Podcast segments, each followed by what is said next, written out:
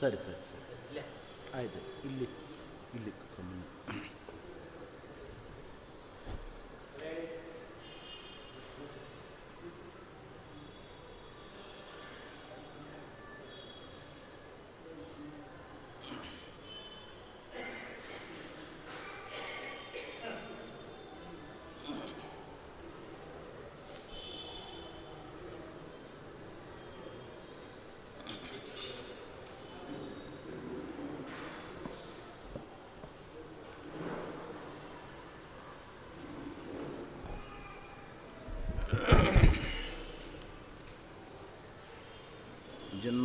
जन्माद्यस्य त्वन्वयादितरतश्चार्थेष्वभिज्ञस्वराट् तेने ब्रह्महृदाय आदिकवये मुह्यन्ति यं सूरयः।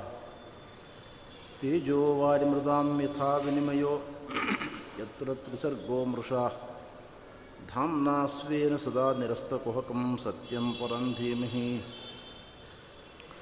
यं प्रव्रजन्तमनुपेतमपेतकृत्यं द्वैपायनो विरहकातर आजुहाव। पुत्रीति तन्मयतया तर्वोऽपि नेधोतं सर्वभूतहृदयं मुनिमानतोऽस्मि नारायणं नमस्कृत्य नरञ्चीव नरोत्तमं देवीं सरस्वतीं व्यासं ततो जयमुदीरे आपादमूलिपर्यन्तं गुरूणाम् आकृतिं स्मरेत् तेन विघ्नाः पुनश्यन्ति सिद्ध्यन्ति च मनोरथाः श्रीगुरुभ्यो नमः हरिः ॐ परमपूज्य ಶ್ರೀಪಾದಂಗಳವರ ಪಾದಕಮಲಗಳಿಗೆ ಸಾಷ್ಟಾಂಗ ಪ್ರಣಾಮಗಳನ್ನು ಅರ್ಪಿಸಿ ಅವರ ಆದೇಶದಂತೆ ಪಂಚಮಸ್ಕಂಧ ಭಾಗವತದ ಕೆಲವು ವಿಷಯಗಳನ್ನು ನಿಮ್ಮ ಮುಂದೆ ನಿರೂಪಣೆ ಮಾಡುವ ಪ್ರಯತ್ನವನ್ನು ಮಾಡ್ತಾ ಇದ್ದೇನೆ. ಇಲ್ಲಿ ಪರೀಕ್ಷನ್ ಮಹಾರಾಜರು ಒಂದು ಪ್ರಶ್ನೆಯನ್ನು ಕೇಳ್ತಾ ಇದ್ದಾರೆ. ಪ್ರಿಯವ್ರತ ಮನುವಿನ ಮಗ. ಉತ್ತಾನಪಾದ ಮತ್ತು ಪ್ರಿಯವ್ರತ. ಆದರೆ ಪ್ರಿಯವ್ರತ ಆತ್ಮಾರಾಮ. ಯಾವಾಗಲೂ ದೇವರ ಧ್ಯಾನದಲ್ಲಿ ಕಾಲವನ್ನು ಕಳೆಯತಕ್ಕಂಥವನು ಅಂತ ನಾನು ಕೇಳಿದ್ದೇನೆ. ಯಾರು ದೇವರ ಧ್ಯಾನದಲ್ಲಿ ಮನ ನೆಲೆಗೊಳಿಸಿದ್ದಾರೆ ಅಂಥವರಿಗೆ ದೇಶವನ್ನು ಆಳುವ ರಾಜಸ ವ್ಯಾಪಾರ ಇಷ್ಟ ಆಗುವುದಿಲ್ಲ.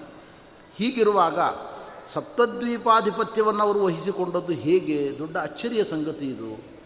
ಯಾರಿಗೆ ದೇವರ ಧ್ಯಾನದಲ್ಲಿ ಒಂದು ರತಿ ಇದೆ, ಆನಂದ ಇದೆ ಅವರು ರಾಜ್ಯಭಾರವನ್ನು ಇಷ್ಟಪಡುವುದಿಲ್ಲ. ಅವರು ಹೇಗೆ ಇಷ್ಟಪಟ್ಟರು, ಹೇಗೆ ಸಪ್ತದ್ವೀಪಗಳನ್ನು ಆಳಿದರು ಎಂಬತಕ್ಕಂಥ ಪ್ರಶ್ನೆಯನ್ನು ಕೇಳ್ತಾ ಇದ್ದಾರೆ. ಅದಕ್ಕೆ ಉತ್ತರ ಕೊಡ್ತಾ ಇದ್ದಾರೆ ಶುಕಮನಿಗಳು ಮಗು, ನೀನು ಕೇಳಿದ ಪ್ರಶ್ನೆ ಸಮಂಜಸವಾಗಿದೆ. ತಂದೆಯಾದ ಮನು, ಸ್ವಯಂಭುವ ಮನು ಮಗನಿಗೆ ಹೇಳಿದರು, ನೋಡು, ಉತ್ತಾನಪಾದ ಹೇಗೆ ಭೂಮಂಡಲವನ್ನು ಆಳ್ತಾ ಇದ್ದಾನೆ, ಹಾಗೆ ನೀನು ಕೂಡ ಮದುವೆ ಮಾಡಿಕೋ, ಮಕ್ಕಳನ್ನು ಪಡೆದುಕೋ, ಭೂಮಂಡಲವನ್ನು ಆಳು ಅಂತ ಆದೇಶ ಕೊಟ್ಟರು. ಅವ್ರು ಏನು ಮಾಡಿದರು, ಮಗ ತಂದೆಯ ಮಾತನ್ನು ತುಂಬ ಗೌರವದಿಂದ, ವಿನಯದಿಂದ, ಬೇಡ ತಂದೆ, ನನಗೆ ಆ ಜವಾಬ್ದಾರಿಯನ್ನು ಕೊಡಬೇಡಿ. ದೇವರ ಧ್ಯಾನದಲ್ಲಿ ನನಗೆ ಆನಂದ ಇದೆ, ತೃಪ್ತಿ ಇದೆ, ಈ ಭೂಮಂಡಲದ ಆಧಿಪತ್ಯ ನನಗೆ ಬೇಡ ಅಂತ ನಯವಾಗಿ ವಿನಯದಿಂದ ನಿರಾಕರಣೆ ಮಾಡಿದರು. ತಂದೆ ಏನು ಮಾಡಬೇಕಾವಾಗ ಅವರು ವಿಚಾರ ಮಾಡಿದರು. ಹಾಗೂ ಆಗಾಗ ಇವರ ಬಳಿಗೆ ಗುರುಗಳು ಬರ್ತಾರೆ. ನಾರದರು ಗುರುಗಳು. ಪ್ರಿಯವ್ರತನ ಗುರುಗಳು ನಾರದರು. ನಾರದರು ಬಂದಾಗ ಸ್ವಯಂಭೂಮನು ಮೆಲ್ಲನೆ ಕಂಪ್ಲೇಂಟ್ ಮಾಡಿದ. ನೋಡಿ, ನಿಮ್ಮ ಶಿಷ್ಯ ಹೇಳಿದ ಮಾತು ಕೇಳ್ತಾ ಇಲ್ಲ. ನನ್ನ ಮಗ ಸ್ವಲ್ಪ ಬುದ್ಧಿ ಹೇಳಿ ಅಂತ. ನಾಲ್ದರು ಅರ್ಥ ಮಾಡಿಕೊಂಡ್ರು ಸಮಸ್ಯೆಯನ್ನು. ಅವರಂದರು ನಾನು ಹೇಳಿದರೂ ಕೂಡ ನನಗೂ ಇದೇ ಪಾಠ ಹೇಳ್ತಾನೆ ಅವನು. ಸ್ವಾಮಿ, ನೀವೇ ಪಾಠ ಹೇಳಿದಿರಿ, ವೈರಾಗ್ಯದ ಪಾಠ ಹೇಳಿದವರೇ ನೀವು. ಈಗ ನೀವು ಪುನಃ ರಾಷ್ಟ್ರವನ್ನಾಳು ಅಧಿಪತಿಯಾಗುವಂತ ಹೇಗೆ ಉಪದೇಶ ಮಾಡ್ತೀರಿ ಅಂತ ನನ್ನನ್ನು ಕೇಳ್ತಾನೆ. ಅದಕ್ಕಿಂತ ನಾನೊಂದು ಕೆಲಸ ಮಾಡ್ತೇನೆ ನಮ್ಮ ಅಪ್ಪನನ್ನೇ ಕರ್ಕೊಂಡು ಬರ್ತೇನೆ ಅಂತ ವಿಚಾರ ಮಾಡಿ ನಾರದರು ಬ್ರಹ್ಮದೇವರನ್ನೇ ಕರೆದುಕೊಂಡು ಪ್ರಿಯವ್ರತನ ಆಶ್ರಮಕ್ಕೆ ಬಂದುಬಿಟ್ರು. ಸಾಷ್ಟಾಂಗ ನಮಸ್ಕಾರ ಮಾಡಿದ ಪ್ರಿಯವ್ರತ. ಒಂದು ಕಡೆಯಲ್ಲಿ ಗುರುಗಳಾದ ನಾರದರು, ಜನ್ಮ ಕೊಟ್ಟ ತಂದೆ ಸ್ವಯಂಭೂಮನು, ಇನ್ನೊಂದು ಕಡೆಯಿಂದ ಎಲ್ಲರಿಗೂ ಗುರುಗಳಾದ ಜಗದ್ಗುರುಗಳಾದ ಬ್ರಹ್ಮದೇವರು. ಬ್ರಹ್ಮದೇವರು ಬಂದು ಕೂತ್ಕೊಂಡ್ರು. ಕೂತ್ಕೊಂಡು ನಮಸ್ಕಾರ, ಸತ್ಕಾರವನ್ನು ಸ್ವೀಕಾರ ಮಾಡಿ ಪ್ರಿಯವ್ರತನಿಗೆ ಹೇಳಿದರು, ಮಗು ನಿನಗೆ ಕೆಲವು ಹಿತನುಡಿಗಳನ್ನು ಆಡಲಿಕ್ಕೋಸ್ಕರ ಬಂದಿದ್ದೇನೆ. ಇದರ ಲಕ್ಷ್ಯ ಕೊಟ್ಟು ಕೇಳು ಅಂದರು. ಬ್ರಹ್ಮದೇವರು ಮಾತನಾಡಲಿಕ್ಕೆ ಪ್ರಾರಂಭ ಮಾಡಿದರು. ಯದ್ವಾಚಿದಂತ್ಯಾಂ ಗುಣಕರ್ಮ ನಾಮವಿಹಿ. ನೋಡು ಮಗು, ನಾವು ಪಶುಗಳು. ನಾಲ್ಕು ಕಾಲಿನ ಪಶುಗಳು ಪಶುಗಳು. ನಾಲ್ಕು ಕಾಲಿನ ಪಶುಗಳಿಗೆ ಹಗ್ಗ ಹಾಕಿ ಎಲ್ಲಿ ಬೇಕಲ್ಲಿ ಮಾನವರು ಕರೆದುಕೊಂಡು ಹೋಗ್ತಾರೆ. ನಮಗೆ ವೇದಶಾಸ್ತ್ರಗಳೆಂಬ ಮುಗುದಾಣವನ್ನು ಪರಮಾತ್ಮ ಹಾಕಿದ್ದಾನೆ. ಯದ್ ವಾಚಿದಂತ್ಯಾಂ ಭಗವಂತನ ಆದೇಶವೆಂಬ ವೇದವಾಣಿಗೆ ನಾವು ನೀವೆಲ್ಲರೂ ಬದ್ಧರು. ವೇದವಾಣಿ ನಮಗೆ ಯಾವ ಆದೇಶವನ್ನು ಕೊಡ್ತದೋ ಅದರಂತೆ ನಮ್ಮ ಕರ್ತವ್ಯಗಳನ್ನು ನಾವು ಮಾಡಬೇಕು. ನಿನಗೀಗ ಕ್ಷತ್ರಿಯನಾಗಿ ಜನ್ಮವನ್ನು ಪಡೆದುಕೊಂಡಿದ್ದಿ. ರಾಜ್ಯಭಾರವನ್ನು ಮಾಡಿ ಧರ್ಮ ಸಂಸ್ಥಾಪನೆ ಮಾಡಬೇಕಾದ್ದು, ಅನ್ಯಾಯವನ್ನು ಮೆಟ್ಟಬೇಕಾದ್ದು ನಿನ್ನ ಕರ್ತವ್ಯ ಇದೆ. ನಾನು ಋಷಿಗಳಂತೆ ಅಥವಾ ಬ್ರಾಹ್ಮಣರಂತೆ ಹಗಲಿರುಳು ತಪಸ್ಸು ಮಾಡ್ತೇನೆ, ಧ್ಯಾನ ಮಾಡ್ತೇನೆ ಅಂತ ನೀನು ಹೇಳುವಂತೆ ಇಲ್ಲ. ಅದನ್ನು ಮಾಡಲಿಕ್ಕೆ ಅವಕಾಶ ಉಂಟು. ಯಾವಾಗ? ಕೊನೆಯ ಪಾದದಲ್ಲಿ. ಕಾಳಿದಾಸ ಹೇಳ್ತಾನೆ, ರಘುವಂಶದ ರಾಜರುಗಳು ಹೇಗಿದ್ದರು ಅಂದರೆ ವಾರ್ಧಕ್ಕೆ ಯೋಗೇನ ಅಂತೆ ತನುತ್ತೇಜಾಮ್ ಅವರು ಕಾಲಕಾಲಗಳಲ್ಲಿ ಬಾಲ್ಯದಲ್ಲಿ ಚೆನ್ನಾಗಿ ಅಭ್ಯಾಸವನ್ನು ಮಾಡಿದವರು, ಯೌವನದಲ್ಲಿ ಯೌವನೇ ವಿಶೇಷಿಣಾಂ ವಾರ್ಧಕ್ಕೆ ಮುನಿವೃತ್ತೀನಾಂ ವಾರ್ಧಕ್ಯದಲ್ಲಿ ಅಂದರೆ ಐವತ್ತರಿಂದ ಎಪ್ಪತ್ತೈದರವರೆಗೆ ಮುನಿಗಳಂತೆ ವಾನಪ್ರಸ್ಥಾಶ್ರಮವನ್ನು ಸ್ವೀಕಾರ ಮಾಡಿ ಅಂತ್ಯದಲ್ಲಿ ಯೋಗದಿಂದ ದೇಹವನ್ನು ಬಿಡತಕ್ಕಂಥವರು ಅಂತ. ಆದ್ದರಿಂದ ನೀನು ಕ್ಷತ್ರಿಯನಾಗಿ ಜನ್ಮವನ್ನು ಪಡೆದವನು ಕ್ಷತ್ರಿಯೋಚಿತವಾದ ವರ್ಣಾಶ್ರಮ ಧರ್ಮಗಳನ್ನು ಸ್ಥಾಪನೆ ಮಾಡುವಂತಹದ್ದು ನೀನು ಆ ಧರ್ಮಕ್ಕೆ ಬದ್ಧನಾಗುವಂತಹದ್ದು ನಿನ್ನ ಕರ್ತವ್ಯ ಇದೆ ಎಂದು ಬ್ರಹ್ಮದೇವರು ಹೇಳಿದರು. ನಮ್ಮ ಗುರುಗಳು ಪೇಜಾವರ ಸ್ವಾಮಿಗಳವರು ಈ ಪ್ರಸಂಗದಲ್ಲಿ ಯಾವಾಗಲೂ ಒಂದು ಮಾತು ಹೇಳ್ತಾ ಇರ್ತಾರೆ, ಬಹಳ ಮಾರ್ಮಿಕವಾದ ಮಾತು. ವರ್ಣಾಶ್ರಮ ಧರ್ಮದ ಬಗ್ಗೆ ನಮಗೆ ಅಷ್ಟು ಆದರ ಕಾಣುವುದಿಲ್ಲ. ನಾವು ಬ್ರಾಹ್ಮಣರಾಗಿ ಹುಟ್ಟಿದ್ದೇವೆ. ಬ್ರಾಹ್ಮಣರ ಕರ್ಮಗಳನ್ನು ಮಾಡಬೇಕು ಅನ್ನುವಾಗ ನಮಗೇನೋ ಒಂದು ಕೊರಗು, ಅನಾಸ್ಥೆ, ಅಶ್ರದ್ಧೆ ನಮ್ಮಲ್ಲಿ ಕಾಣಿಸ್ತದೆ. ಆದರೆ ಬೇರೆಯವರ ಧರ್ಮಗಳು ನಮಗೆ ಬಹಳ ಚಂದ ಕಾಣಿಸ್ತವೆ. ಅದು ಆಗಿದ್ದರೆ ಪರವಾಗಿಲ್ಲ ಕ್ಷತ್ರಿಯರಾಗಿದ್ದರೆ ಪರವಾಗಿಲ್ಲ ವೈಶ್ಯರಾಗಿದ್ದರೆ ಚೆನ್ನಾಗಿತ್ತು ಶೂದ್ರರಾಗಿದ್ದರೆ ಇನ್ನೂ ಚೆನ್ನಾಗಿತ್ತು, ಈ ಸಂಧ್ಯಾ ವಂದನೆ ಬೆಳಿಗ್ಗೆ ಹೇಳಬೇಕು, ಇವೆಲ್ಲ ನಿರ್ಬಂಧಗಳು ಇರಲಿಲ್ಲ ಅಂತ ನಾವು ಅಂದುಕೊಳ್ತೇವೆ. ನಮ್ಮ ಗುರುಗಳು ಹೇಳ್ತಾ ಇರ್ತಾರೆ, ವರ್ಣ ಆಶ್ರಮ ಧರ್ಮ ಅನ್ನೋದು ತಾಯಿ ಇದ್ದಂತೆ. ನಮ್ಮ ತಾಯಿ ಬೆಳ್ಳಗಿರ್ಬೋದು, ಕುಳ್ಳಗಿರ್ಬೋದು, ಉದ್ದ ಇರಬಹುದು ಕಪ್ಪಗಿರಬಹುದು ತಾಯಿ ತಾಯಿ, ಅವಳು ಸದಾ ಪೂಜ್ಯಳು. ಪಕ್ಕದ ಮನೆ ಆಂಟಿ, ಅವಳು ಕೆಂಪು ಬಣ್ಣ ಇದ್ದಾಳೆ ಅಂತ ಅವಳನ್ನು ನಾವು ತಾಯಿ ಮಾಡ್ಕೊಳ್ಳಿಕ್ಕೆ ಬರುವುದಿಲ್ಲ. ತಾಯಿ ಚಂದ ಇದ್ದಾಳೆ, ಚಂದ ಇಲ್ಲ ಅನ್ನೋದು ಅಪ್ರಸ್ತುತ. ತಾಯಿ ಜನ್ಮ ಕೊಟ್ಟವಳು, ಸರ್ವದಾ ಪೂಜ್ಯಳು ಹಗಲಿರಲು ಅವರ ಸೇವೆಯನ್ನು ನಾವು ಮಕ್ಕಳಾಗಿ ಮಾಡಬೇಕು. ಹಾಗೆ ವರ್ಣಾಶ್ರಮ ಧರ್ಮ ತಾಯಿ ಇದ್ದಂತೆ. ಆ ತಾಯಿಯನ್ನು ಗೌರವಿಸಬೇಕಾದ್ದು ಪ್ರತಿಯೊಬ್ಬ ಮಕ್ಕಳ ಕರ್ತವ್ಯ. ಆದ್ದರಿಂದ ಬ್ರಹ್ಮದೇವರು ಹೇಳಿದರು, ಮಗು, ನೀನು ಯಾವ ಕ್ಷತ್ರ ವಂಶದಲ್ಲಿ ಜನ್ಮವನ್ನು ಪಡೆದುಕೊಂಡಿದ್ದಿ ಅದಕ್ಕೆ ಅನುಗುಣವಾದ ಕರ್ತವ್ಯ ಕರ್ಮಗಳನ್ನು ನೀನು ಮಾಡಬೇಕು, ಈ ಹೊಣೆಗಾರಿಕೆಯಿಂದ ನೀನು ತಪ್ಪಿಸಿಕೊಳ್ಳುವಂತೆ ಇಲ್ಲ ಅಂತ ಹೇಳಿದರು. ಆವಾಗ ಪ್ರಿಯವ್ರತ ಹೇಳಿದ, ಸ್ವಾಮಿ, ಸಂಸಾರದಲ್ಲಿ ಬದ್ಧರಾಗಿ ಬಿಡ್ತೇವೆ ದೇವರ ಧ್ಯಾನ ಮಾಡಲಿಕ್ಕೆ ಆಗುವುದೇ ಇಲ್ಲ. ಒಂದು ಸಣ್ಣ ಸಂಸ್ಥೆಯನ್ನು ನಡೆಸಬೇಕಾದರೆ ಎಷ್ಟು ಉದ್ವೇಗಗಳಿರ್ತದೆ. ಸಪ್ತದ್ವೀಪಾಧಿಪತಿಯಾಗುವಾಗ ಎಷ್ಟು ಸಮಸ್ಯೆಗಳಿರ್ತದೆ. ಆದ್ದರಿಂದ ಇದೆಲ್ಲ ಹೇಳಲಿಕ್ಕೆ ಚಂದ. ಆ ಪೀಠದ ಮೇಲೆ ಕೂತ್ಕೊಂಡ ಮೇಲೆ ಸಮಸ್ಯೆಗಳು ಶುರು ಆಗ್ತದೆ. ಅದಕ್ಕೆ ಈ ಜವಾಬ್ದಾರಿಯೇ ಬೇಡ ಅಂತೇನೆ ಅಂತ. ಅದಕ್ಕೆ ಬ್ರಹ್ಮದೇವರು ಹೇಳಿದರು, ಹೀಗೆ ಚಿಂತನೆ ಮಾಡಬೇಡ ನೀನು. ಜಿತೇಂದ್ರಿಯಸ್ಯ ಆತ್ಮರತೆರ್ಬುಧಸ್ಯ ಗೃಹಾಶ್ರಮಕ್ಕಿನ್ನು ಕರೋತ್ಯವದ್ಯಂ. ಯಾರಿಗೆ ಬಾಧಕ ಆಗ್ತದೆ ಇಂಥವುಗಳೆಲ್ಲ ಸ್ಥಾನಗಳು? ಇಂದ್ರಿಯ ನಿಗ್ರಹ ಇಲ್ಲದವರಿಗೆ. ಯಾರಾದರೂ ತಾವು ಸ್ವಯಂ ಪತಿತರಾಗಿ ದುರ್ಬಲರಾಗಿ ಇದ್ದರೆ ಆವಾಗ ಅವರ ದೌರ್ಬಲ್ಯವನ್ನು ಬಳಸ್ಕೊಂಡು ಇಡೀ ರಾಜ್ಯಾಂಗವನ್ನು, ಶಾಸಕಾಂಗವನ್ನು ಹಾಳು ಮಾಡತಕ್ಕಂತಹ ದುಷ್ಟರು ಸುತ್ತಮುತ್ತ ಸೇರಿಕೊಳ್ತಾರೆ. ಯಾವ ವ್ಯಕ್ತಿ ಸ್ವಯಂ ಪ್ರಾಮಾಣಿಕನಾಗಿದ್ದಾನೆ ಜಿತೇಂದ್ರಿಯನಾಗಿದ್ದಾನೆ ಅವನನ್ನು ನೋಡಿ ಇಡೀ ವ್ಯವಸ್ಥೆ ತಾನೇ ತಾನಾಗಿ ಮೆಲ್ಲನೆ ತಿದ್ದುಕೊಳ್ತದೆ. ಆದ್ದರಿಂದ ನೀನು ಭಯಪಡಬೇಕಾದ ಅವಶ್ಯಕತೆ ಇಲ್ಲ. ನಿನ್ನಂಥ ಒಬ್ಬ ರಾಜರ್ಷಿ ಈ ಸ್ಥಾನವನ್ನು ಸ್ವೀಕಾರ ಮಾಡಿದರೆ ಭೂಮಂಡಲದಲ್ಲಿ ಧರ್ಮ ನೆಲೆ, ನೆಲೆಸ್ತದೆ ಸಂಸ್ಥಾಪನೆ ಆಗ್ತದೆ ಆದ್ದರಿಂದ ನೀನು ನನ್ನ ಮಾತು ಕೇಳು ಅಂತ ಅವನಿಗೆ ಆದೇಶವನ್ನು ಕೊಟ್ಟಿದ್ದಾರೆ. ಬ್ರಹ್ಮದೇವರ ಮಾತನ್ನು ಗೌರವಿಸಿ ಬರ್ಹಿಷ್ಮತಿ ಎಂಬತಕ್ಕಂಥ ಹುಡುಗಿಯನ್ನು ಮದುವೆ ಮಾಡಿಕೊಂಡಿದ್ದಾನೆ ಅವನು. ಅವಳಲ್ಲಿ ಆಗ್ನಿಧ್ರ ಯುಧ್ವಜಿಬ್ಬ ಮೊದಲಾಗಿರತಕ್ಕಂಥ ನವ ವರ್ಷಗಳ ಅಧಿಪತಿಗಳಾದ ಮಕ್ಕಳನ್ನು ಪಡೆದುಕೊಂಡಿದ್ದಾನೆ ಆ ಮಹಾನುಭಾವ.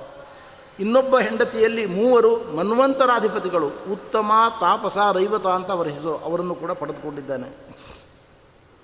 ಇವನ ವ್ಯಕ್ತಿತ್ವ ಎಷ್ಟು ದೊಡ್ಡದು ಅಂದರೆ, ಬಹಳ ದೊಡ್ಡ ಜ್ಞಾನಿ, ಅಷ್ಟೇ ಅಲ್ಲ, ಇಡೀ ಭೂಮಂಡಲದ ಒಳಗೆ ಸಪ್ತ ಸಾಗರಗಳನ್ನು ನಿರ್ಮಾಣ ಮಾಡಿದವನು ಅಂತ ಹೇಳ್ತಾರೆ. ಅದನ್ನು ಆಚಾರ್ಯರು ತಾತ್ಪರ್ಯದಲ್ಲಿ ಸ್ಪಷ್ಟೀಕರಣ ಕೊಡ್ತಾರೆ ಭಗವಂತ ಇದೆಲ್ಲವನ್ನೂ ಮಾಡಿದ್ದಾನೆ. ಆದರೆ ಪ್ರಿಯವ್ರತ ಮಹಾರಾಜರಿಂದ ಅದು ಹೆಚ್ಚಿನ ವಿಸ್ತಾರವನ್ನು ಪಡೆದುಕೊಂಡಿತು. ಹೆಚ್ಚಿನ ಸೌಂದರ್ಯವನ್ನು ಪಡೆದುಕೊಂಡಿತು ಎಂಬುದಾಗಿ ನಾವು ಅದನ್ನು ಅರ್ಥ ಮಾಡಿಕೊಳ್ಳಬೇಕು. ಹೀಗೆ ಅತ್ಯಂತ ದೊಡ್ಡ ವ್ಯಕ್ತಿ ಪ್ರಿಯವ್ರತ ರಾಜ. ಅವನು ರಾಜ ಅಲ್ಲ, ರಾಜರ್ಷಿ ಅಂತ ಕರೀತಾ ಇದ್ದಾರೆ. ಅವನ ಮಗ ನಾಭಿ. ಈ ನಾಭಿರಾಜನಿಗೆ ಮಕ್ಕಳಿರಲಿಲ್ಲ. ಅವನಿಗೆ ಋಷಿಮುನಿಗಳ ಬಳಿಗೆ ಬಂದು, ನನಗೆ ಮಗು ಆಗಬೇಕು, ಅದಕ್ಕೋಸ್ಕರ ನೀವು ಯಜ್ಞವನ್ನು ಮಾಡಿ ಅಂತ ಕೇಳಿದರು. ಆಗಲಿ ಅಂತ ಯಜ್ಞ ಮಾಡಲಿಕ್ಕೆ ಬಂದರು ಋಷಿಗಳೆಲ್ಲರೂ ಕೂಡ, ಯಜ್ಞ ಪ್ರಾರಂಭ ಆಯಿತು. ಆಗಿನ ಕಾಲದ ಋಷಿಗಳು, ಒಳ್ಳೆಯ ತಪಸ್ವಿಗಳು, ಇಂದ್ರಿಯ ನಿಗ್ರಹ ಸಂಪನ್ನರು, ಅವರ ಯಜ್ಞ ಆರಂಭ ಆಗಿ ಮುಗಿತಾ ಬರುವ ವೇಳೆಗೆ ಸಾಕ್ಷಾತ್ ಆದಿಪುರುಷನಾದ ನಾರಾಯಣ ಯಜ್ಞ ಶಾಲೆಯಲ್ಲಿ ಪ್ರಕಟಗೊಂಡ. ಪ್ರಕಟಗೊಂಡ ಕೂಡಲೇ ನಾರಾಯಣ ಹೇಳಿದ, ಮೊದಲು ನಿಮ್ಮ ಬೇಡಿಕೆಯನ್ನು ಈಡೇರಿಸ್ತೇನೆ, ಆಮೇಲೆ ರಾಜನ ವಿಷಯ. ನಿಮ್ಮದೇನು ಬೇಡಿಕೆ ಹುಟ್ಟು ಮೊದಲು ಹೇಳಿ ಅಂತ ಕೇಳಿದ. ಆವಾಗ ಅವರು ಹೇಳಿದರು ಸ್ವಾಮಿ, ನಮ್ಮ ಬೇಡಿಕೆ ಇಷ್ಟೇ. ನಾವು ಜನ್ಮ ಜನ್ಮಾಂತರದಲ್ಲಿ ತಿಳಿದೋ ತಿಳಿಯದೋ ನಾನಾ ಬಗೆಯ ತಪ್ಪುಗಳನ್ನು ಮಾಡಿದ್ದೇವೆ. ತಪ್ಪು ಮಾಡದವರು ಯಾರೂ ಇಲ್ಲ. ಪಾಪದ ಫಲ ದುಃಖ, ಜ್ವರ, ರೋಗ, ನಾನಾ ಬಗೆಯಾಗಿರ್ತಕ್ಕಂಥ ದೈಹಿಕ ಸಮಸ್ಯೆಗಳು ಇವೆಲ್ಲವೂ ಬರ್ತವೆ. ಇದನ್ನು ಕೊಡಬೇಡ ಅಂತ ನಾವು ಹೇಳುವುದಿಲ್ಲ. ಯಾಕೆಂದರೆ ಜನ್ಮಾಂತರದಲ್ಲಿ ಪಾಪ ಮಾಡಿದ್ದೇವೆ. ಅದನ್ನು ಪ್ರಾಮಾಣಿಕವಾಗಿ ನಿನ್ನ ಬಳಿಗೆ ಒಪ್ಪಿಕೊಳ್ತೇವೆ. ಅದೆಲ್ಲವನ್ನೂ ಕೊಡು. ಯಾವುದೇ ಬಗೆಯ ವೇದನೆಯನ್ನು ಕೊಡು. ಕೆಳಗೆ ಬೀಳಬಹುದು ಆಕ್ಸಿಡೆಂಟ್ ಆಗ್ಬೋದು ಅಥವಾ ಯಾವುದೋ ರೋಗ ಬರಬಹುದು, ಏನು ಬೇಕಾದರೂ ಬರಲಿ, ಅದನ್ನು ನಾವು ಸ್ವಾಗತ ಮಾಡ್ತೇವೆ. ಇಂಥ ಪ್ರಸಂಗದಲ್ಲಿ ಜ್ವರ ಮರಣ ದಶಾಯಾಮಪಿ ಸಕಲ ಕಶ್ಮಲ ನಿರಸನಾನಿ ತವ ಗುಣಕೃತ ನಾಮಧೇಯಾನಿ ವಚನ ಗೋಚರಾಣಿ ಭವಂತು. ಯಾವಾಗಲೂ ನಿನ್ನ ನಾಲಿಗೆಯಲ್ಲಿ, ನಾಮಸ್ಮರಣೆ ಇರಲಿ ನಮ್ಮ ನಾಲಿಗೆಯಲ್ಲಿ. ನಿನ್ನ ಮಂಗಲ ಗುಣಗಳನ್ನು ಮನಸ್ಸು ಧ್ಯಾನ ಮಾಡ್ತಾ ಇರಲಿ. ಇದನ್ನು ಕೊಟ್ಟು ಜೊತೆಗೆ ನೀನು ಯಾವ ರೋಗವನ್ನು ಬೇಕಾದರೂ ಕೊಡು, ಯಾವ ದುಃಖವನ್ನು ಬೇಕಾದರೂ ಕೊಡು, ಯಾರ ವಿಯೋಗವನ್ನು ಬೇಕಾದರೂ ಕೊಡು ಅಂತ ಕೇಳಿದರು ಅವರು ಈ ಪಠ್ಯಭಾಗದಿಂದ ನಾವು ಅರ್ಥ ಮಾಡಿಕೊಳ್ಬೇಕಾಗಿರ್ತಕ್ಕಂಥ ಒಂದು ಸಂಗತಿ ನಮ್ಮ ಗುರುಗಳು ಬಹಳ ಮಾರ್ಮಿಕವಾಗಿ ಹೇಳ್ತಾ ಇರ್ತಾರೆ ಈ ಮಾತನ್ನು. ನಾವು ದೇವರ ಬಳಿಗೆ ಹೇಗೆ ಹೋಗ್ತೇವೆ ಅಂದರೆ, ದೇವರೇ, ನಾನು ಅಷ್ಟು ಪಾಪ ಮಾಡಿದ್ದೇನೆ, ಇಷ್ಟು ಪಾಪ ಮಾಡಿದ್ದೇನೆ, ಎಲ್ಲ ಮರೆತು ಬಿಡು ಅದನ್ನು ಅಂತ. ಅದನ್ನೆಲ್ಲ ನೆನಪಿಟ್ಕೋಬೇಡ ಅದನ್ನು ಅಂತ. ಏನೋ ಸಣ್ಣ ಪುಟ್ಟ ಒಳ್ಳೆ ಕೆಲಸಗಳನ್ನು ಮಾಡಿರ್ತೇವೆ. ಯಾರು ಮಾಡಿದ್ದು ಅಂತ ಕೇಳಿದರೆ ನಮಗಿಂತ ದೊಡ್ಡವರು ಯಾರು ಮಾಡಿರ್ತಾರೆ. ನಾವು ಹೋಗಿ ಅದೇ ಉಬ್ಬಿಸಿಕೊಂಡು ನಾನು ಮಾಡಿದ್ದು ಅಂತ ಹೇಳ್ತೇವೆ. ನಾವು ಮಾಡಿದ ತಪ್ಪುಗಳನ್ನು, ಪಾಪಗಳನ್ನು ಮಾತ್ರ ದೊಡ್ಡವರ ಬಳಿಗೆ ಹೇಳಿಕೊಳ್ಳುವಾಗ ನಾನು ಮಾಡಿದ್ದಲ್ಲ, ಅದು ಯಾರು ಮಾಡಿದರೂ ಗೊತ್ತಿಲ್ಲ ಅಂತ ಹೇಳ್ತೇವೆ. ನಿಜವಾಗಿ ಜ್ಞಾನಿ ಸಾಧನ ಮಾರ್ಗಕ್ಕೆ ಬಂದಿರತಕ್ಕಂಥ ವ್ಯಕ್ತಿ ಏನು ಮಾಡ್ತಾನೆ ಅಂದರೆ ತನ್ನ ಪಾಪಗಳನ್ನು ಮೊದಲು ಗುರುತಿಸಿಕೊಳ್ತಾನೆ. ಆ ಪಾಪಗಳನ್ನು ದೇವರ ಬಳಿಗೆ ಒಪ್ಪಿಕೊಳ್ತಾನೆ. ಆ ಪಾಪಗಳಿಗೆ ಶಿಕ್ಷೆ ಆಗಲಿ ಅಂತ ಬಯಸ್ತಾನೆ. ಯಾವಾಗ ಶಿಕ್ಷೆಯಾಗಲಿ ಅಂತ ಬಯಸ್ತಾನೋ ಅದು ಸಾಧನ ಮಾರ್ಗದ ಪಕ್ವತೆ. ನೋಡಿ ಪರೀಕ್ಷೆ ಮಹಾರಾಜರು ತಪ್ಪು ಮಾಡಿದರು. ತಪ್ಪು ಮಾಡಿ ಏನು ಮಾಡಿದರು? ಮನೆಗೆ ಬಂದರು. ನೀರಡಿಕೆ ಆಗಿತ್ತು, ನೀರು ಕುಡಿದ್ರು. ನೀರು ಕುಡಿದು ಕೂಡಲೇ ಜ್ಞಾನೋದಯ ಆಯಿತು ಅವರಿಗೆ. ಹಸಿದವರಿಗೆ, ನೀರಡಿಸಿದವರಿಗೆ ದಶಧರ್ಮಂ ಜಾನಂತಿ. ಹತ್ತು ಮಂದಿಗೆ ಧರ್ಮದ ವಿವೇಚನೆ ಬರುವುದಿಲ್ಲ. ನೀರು ಕುಡಿದು ಕೂಡಲೇ ಸಹಜವಾಗಿ ಮನಸ್ಸು ತಿಳಿಯಾಯಿತು. ಆಯಾಸ ಪರಿಹಾರ ಆಯಿತು. ಆವಾಗ ಆಲೋಚನೆ ಮಾಡಿದರು. ಒಂದು ಪಕ್ಷ, ಆ ಋಷಿ ನಾನು ಅಂದುಕೊಂಡೇ ಧ್ಯಾನದ ನಾಟಕ ಮಾಡ್ತಾ ಇದ್ದಾನೆ ಅಂತ. ನಿಜವಾಗಿ ಧ್ಯಾನ ಮಾಡ್ತಾ ಇದ್ದರೆ ಅಸಂಪ್ರಜ್ಞಾತ ಸಮಾಧಿಯಲ್ಲಿ ಬಿಂಬರೂಪಿಯಾದ ಭಗವಂತನನ್ನು ಕಾಣ್ತಾ ಇದ್ದರೆ ನಾನು ಮಾಡಿದ ಅಗೌರವ ಅಂತರ್ಯಾಮಿಯಾದ ಭಗವಂತನವರೆಗೆ ಹೋಗ್ತದೆ. ತಕ್ಷಣ ದೇವರಲ್ಲಿ ಹೇಳಿದರು. ದೇವರ ಕೋಣೆಯಲ್ಲಿ ಕೂತ್ಕೊಂಡು ಪ್ರಾರ್ಥನೆ ಮಾಡಿದರು. ದೇವರೇ, ನನಗೆ ಪೆಟ್ಟು ಕೊಡು, ಸರಿಯಾದ ಪೆಟ್ಟು ಕೊಡು. ಹೆಂಡತಿ, ಮಕ್ಕಳು, ರಾಜ್ಯ, ಸಂಪನ್ಮೂಲ, ಅಧಿಕಾರ ಎಲ್ಲವನ್ನೂ ಬಿಡಿಸ್ಬಿಡು. ಇಂಥ ದುರ್ಬುದ್ಧಿ ಮುಂದಿನ ಜನ್ಮದಲ್ಲಿ ಬರಬಾರದು ಅಂತ ಕೇಳಿದರು. ಇದು ಜ್ಞಾನಿಗಳು ತಮ್ಮ ತಪ್ಪನ್ನು ಗುರುತಿಸಿಕೊಂಡು ದೇವರ ಬಳಿಗೆ ಒಪ್ಪಿಸಿಕೊಳ್ಳುವಂತಹದ್ದು ಬಹಳ ಶ್ರೇಷ್ಠವಾದ ಒಂದು ಕರ್ತವ್ಯ. ಆಗ ಮಾತ್ರ ದೇವರು ನಮಗೆ ಒಲಿತಾನೆ ಎಂಬುದನ್ನು ಭಾಗವತ ತಿಳಿಸಿಕೊಡ್ತದೆ. ಆದ್ದರಿಂದ ಆ ಋಷಿಮುನಿಗಳು ಮೊದಲು ಕೇಳಿದ್ದೇನೋ? ಯಾವುದೇ ದುಃಖವನ್ನು ಕೊಡು, ನಾವು ಬೇಡ ಅಂತ ಹೇಳುವುದಿಲ್ಲ. ವೇದನೆ ಕೊಡು, ಬೇಡ ಅಂತ ಹೇಳುವುದಿಲ್ಲ. ನಿನ್ನ ಸ್ಮರಣೆ ಬಂದು ಕಸಿದುಕೊಳ್ಳಬೇಡ ಅಂತ ಕೇಳಿದರು. ನಿಮ್ಮ ಇಷ್ಟಾರ್ಥವನ್ನು ಪೂರೈಸಿದ್ದೇನೆ ಅಂದ ದೇವರು. ಇನ್ನು ಮುಂದೆ ರಾಜನದ್ದೇನು ಬೇಡಿಕೆ ಅಂತ? ಅವರು ಹೇಳಿದರು, ಪ್ರಜಾಂ ಭವಾದೃಶೀಂ ಆಶಾಸಾನಹ ನಿನ್ನಂಥ ಮಗ ಆಗಬೇಕು ಅಂತ ಅಭಿಪ್ರಾಯ ಉಂಟವನಿಗೆ, ಅದಕ್ಕೋಸ್ಕರ ಯಜ್ಞೆ ಮಾಡಿದ್ದಾನೆ ಅಂತ. ದೇವರು ರಕ್ಬಿಟ್ಟ ನನ್ನಂಥ ಮಗ ಅಂದರೆ ನಾನೇ ಮಗ ಆಗಿ ಬರಬೇಕೇ ಹೊರತು ಇನ್ನೊಬ್ಬರನ್ನು ತಂದು ತರುವಂತೆ ಇಲ್ಲ. ಆಗಲಿ ನಾನು ಇವನ ಮಗನಾಗಿ ಅವತಾರ ಮಾಡಿ ಬರ್ತೇನೆ ಅಂತ ಹೇಳಿದ. ಅವನೇ ನರ, ನಾರಾಯಣ ಋಷಭ ರೂಪದಿಂದ ಅವತಾರ ಮಾಡಿ ಬಂದ. ಅವನಿಗೆ ನೂರು ಜನ ಮಕ್ಕಳು ನೂರು ಜನ ಮಕ್ಕಳನ್ನು ಕೂಡಿಸಿಕೊಂಡು ಶ್ರೀಹರಿ ತತ್ವೋಪದೇಶವನ್ನು ಮಾಡಿದ. ಅವನು ಹೇಳಿದ ಮೊದಲ ಮಾತು, ಪ್ರತಿಯೊಬ್ಬ ತಾಯಿ, ತಂದೆ, ತಮ್ಮ ಮಕ್ಕಳಿಗೆ ನೈತಿಕ ಶಿಕ್ಷಣವನ್ನು ಕೊಡಬೇಕು, ಧಾರ್ಮಿಕ ಶಿಕ್ಷಣವನ್ನು ಕೊಡಬೇಕು. ಗುರುಗಳಾಗಿರತಕ್ಕಂಥವ್ರಿಗೆ ಇದು ಮೂಲಭೂತ ಕರ್ತವ್ಯ ಇದು. ಇದನ್ನು ಮಾಡದೆ ಹೋದರೆ ಅವರು ಗುರುಗಳಾಗುವುದಿಲ್ಲ, ತಂದೆ ಆಗುವುದಿಲ್ಲ, ತಾಯಿ ಆಗುವುದಿಲ್ಲ. ಅವರವರ ಕರ್ತವ್ಯದಲ್ಲಿ ಬರೀ ಮಕ್ಕಳಿಗೆ ಲೌಕಿಕ ಶಿಕ್ಷಣವನ್ನು ಕೊಟ್ಟು ಅವರನ್ನು ಬೆಳೆಸೋದು ಮಾತ್ರ ಅಲ್ಲ, ನೈತಿಕ ಧಾರ್ಮಿಕ ಶಿಕ್ಷಣಗಳನ್ನು ಅವಶ್ಯವಾಗಿ ಕೊಡಬೇಕು ಅಂತ ಜಗತ್ತಿಗೆ ತಿಳಿಸ್ಲಿಕ್ಕೋಸ್ಕರ ಸ್ವಯಂ ಶ್ರೀಹರಿ ಋಷಭನಾಮಕ ಪರಮಾತ್ಮನಾಗಿರುವಾಗ ಎಲ್ಲ ಮಕ್ಕಳನ್ನು ಕೂಡಿಸಿಕೊಂಡು ಅವರಿಗೆ ತತ್ವೋಪದೇಶವನ್ನು ಮಾಡಿದ.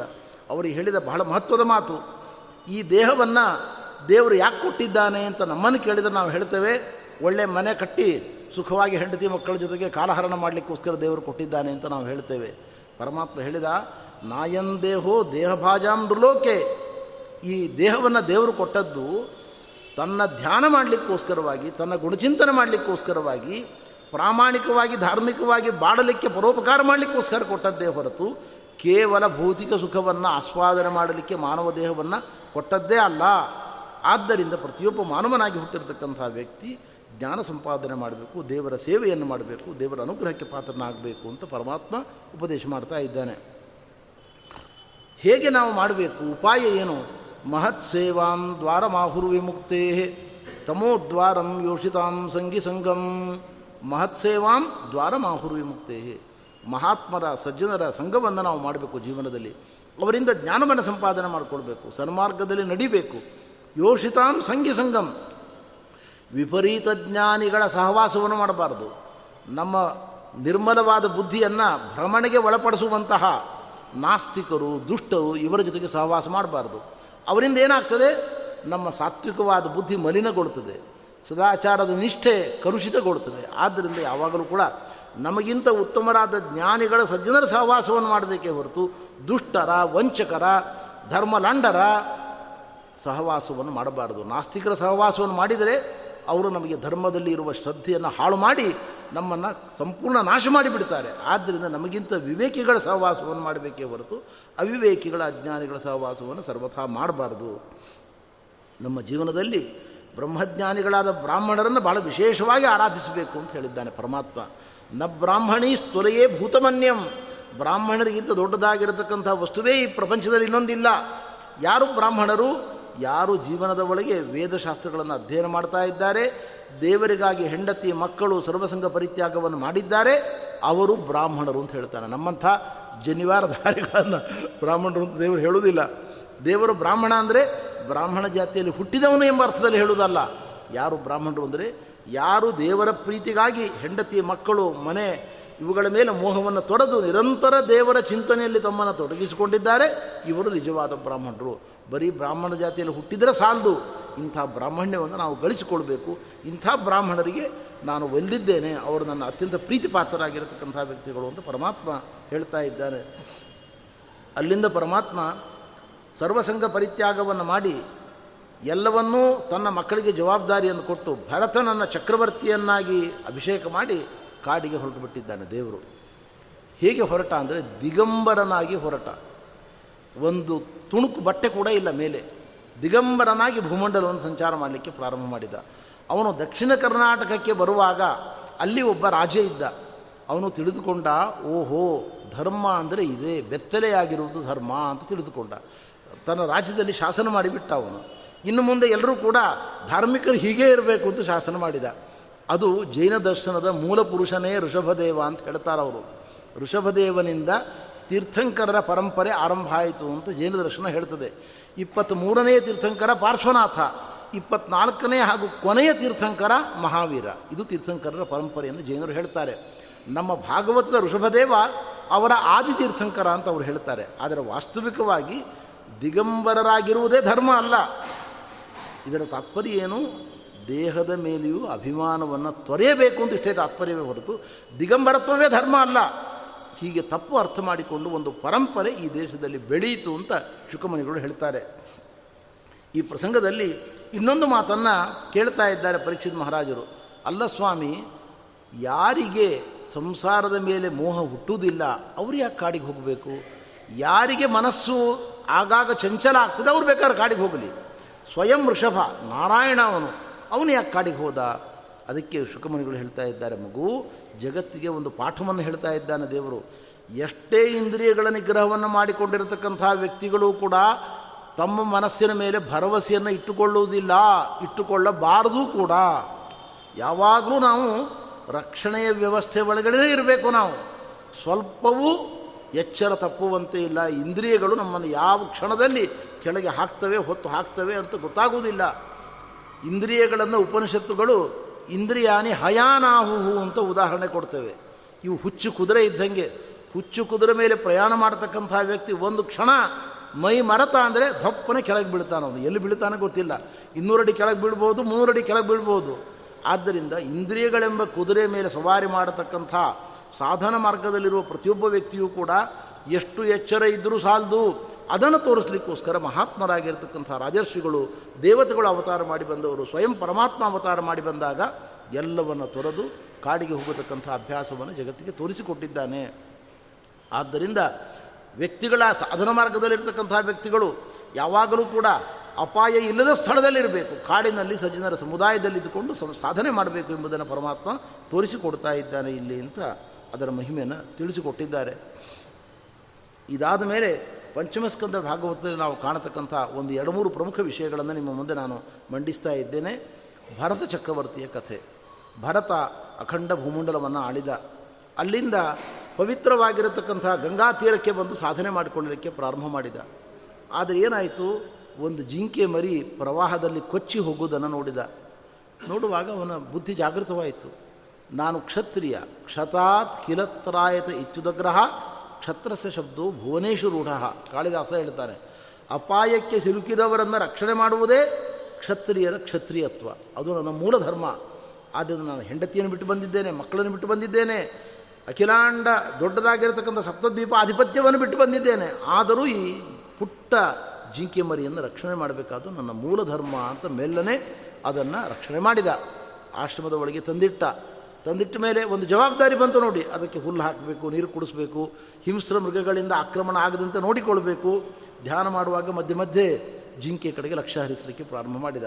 ಅದನ್ನೇ ಧ್ಯಾನ ಮಾಡ್ತಾ ಮಾಡ್ತಾ ಮರಣ ಕಾಲದಲ್ಲಿ ಜಿಂಕೆ ಎಲ್ಲಿಯೋ ಸ್ವಲ್ಪ ದೂರ ಹೊರಟೋಯ್ತು. ಆಗ ಇವನ ಮರಣಕಾಲ ಅಂತ ಇವನಿಗೆ ಗೊತ್ತಿಲ್ಲ. ಅಸ್ವಸ್ಥನಾದ. ಸಾಯಂಕಾಲ ಆಯಿತು, ಸೂರ್ಯ ಅಸ್ತಂಗತನಾಗುವ ಸಮಯ.